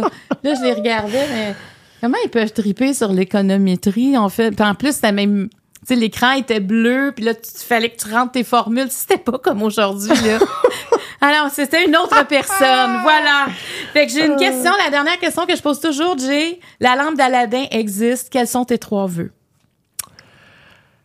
Ah, mon Dieu. Euh, ah, crime. C'est la santé. Euh, c'est, je, hey, je te dis ce qui me passe par la tête. Je peux pas croire que c'est ça qui me passe par la tête. J'aimerais ça apprendre à être, être un bon cuisinier soudainement. Parce que j'adore manger. Puis euh, je cuisine pas bien. Fait qu'on dirait que si ça pouvait juste euh, se faire rapidement, ce serait Oui. super. Euh, mais la santé, c'est comme la, la première affaire. Puis euh, peut-être me poser moins de questions. Ça Ça, changerait quelque chose. hein? Ouais. Mais c'est tough parce qu'encore une fois, tu fais Ah, c'est ce qui fait que je suis moi. tu sais. C'est ta nature. C'est ma nature, fait que je veux pas tant me changer, mais euh, justement pour en revenir à relaxer un peu. C'est ça qui est bizarre, c'est que moi je pense que je suis super discipliné dans la vie, fait que c'est le, tu sais, je suis fier d'avoir fait un Ironman, mais ça sonne, je veux pas que ça sonne autant, mais c'est comme plus facile pour moi de faire un Ironman que de chiller vraiment fort, tu sais. Fait que c'est là où euh, je pense que je tirerais la couverte un peu du côté de Hey, profite-en, c'était une ride, puis t'es dedans, là, tu sais. Profite-en, tu sais. Que tu dis ça à 32 ans, là. 32 ans que t'as? 32, 32? ouais. C'est beaucoup, tu sais. C'est mature. Je veux dire, t'as réfléchi. t'as- Ça paraît que tu fais du travail sur toi. Parce que, écoute, Mais veux-tu te dire, tu sais, tantôt tu disais, t'as un micro, les gens veulent t'entendre. Je pense qu'avec le temps aussi, j'ai réalisé que je, comment je pratique un métier où je parle.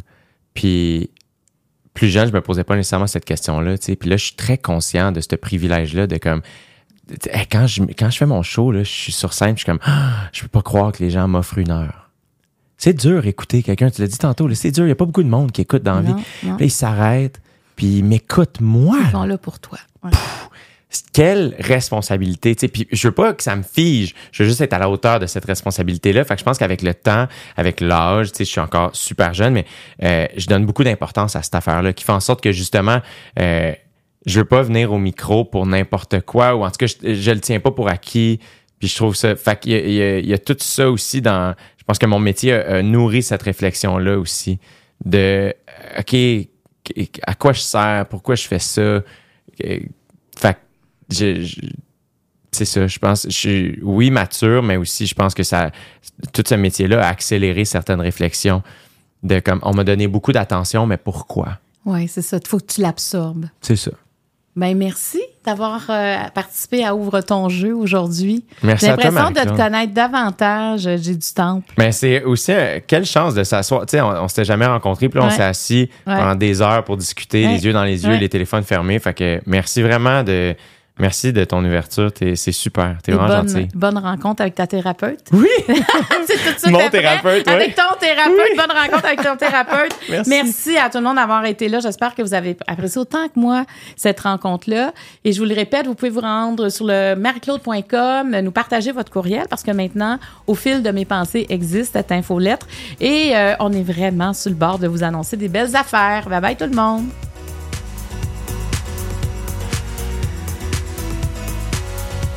Cet épisode était présenté par Karine Jonca, la référence en matière de soins pour la peau au Québec.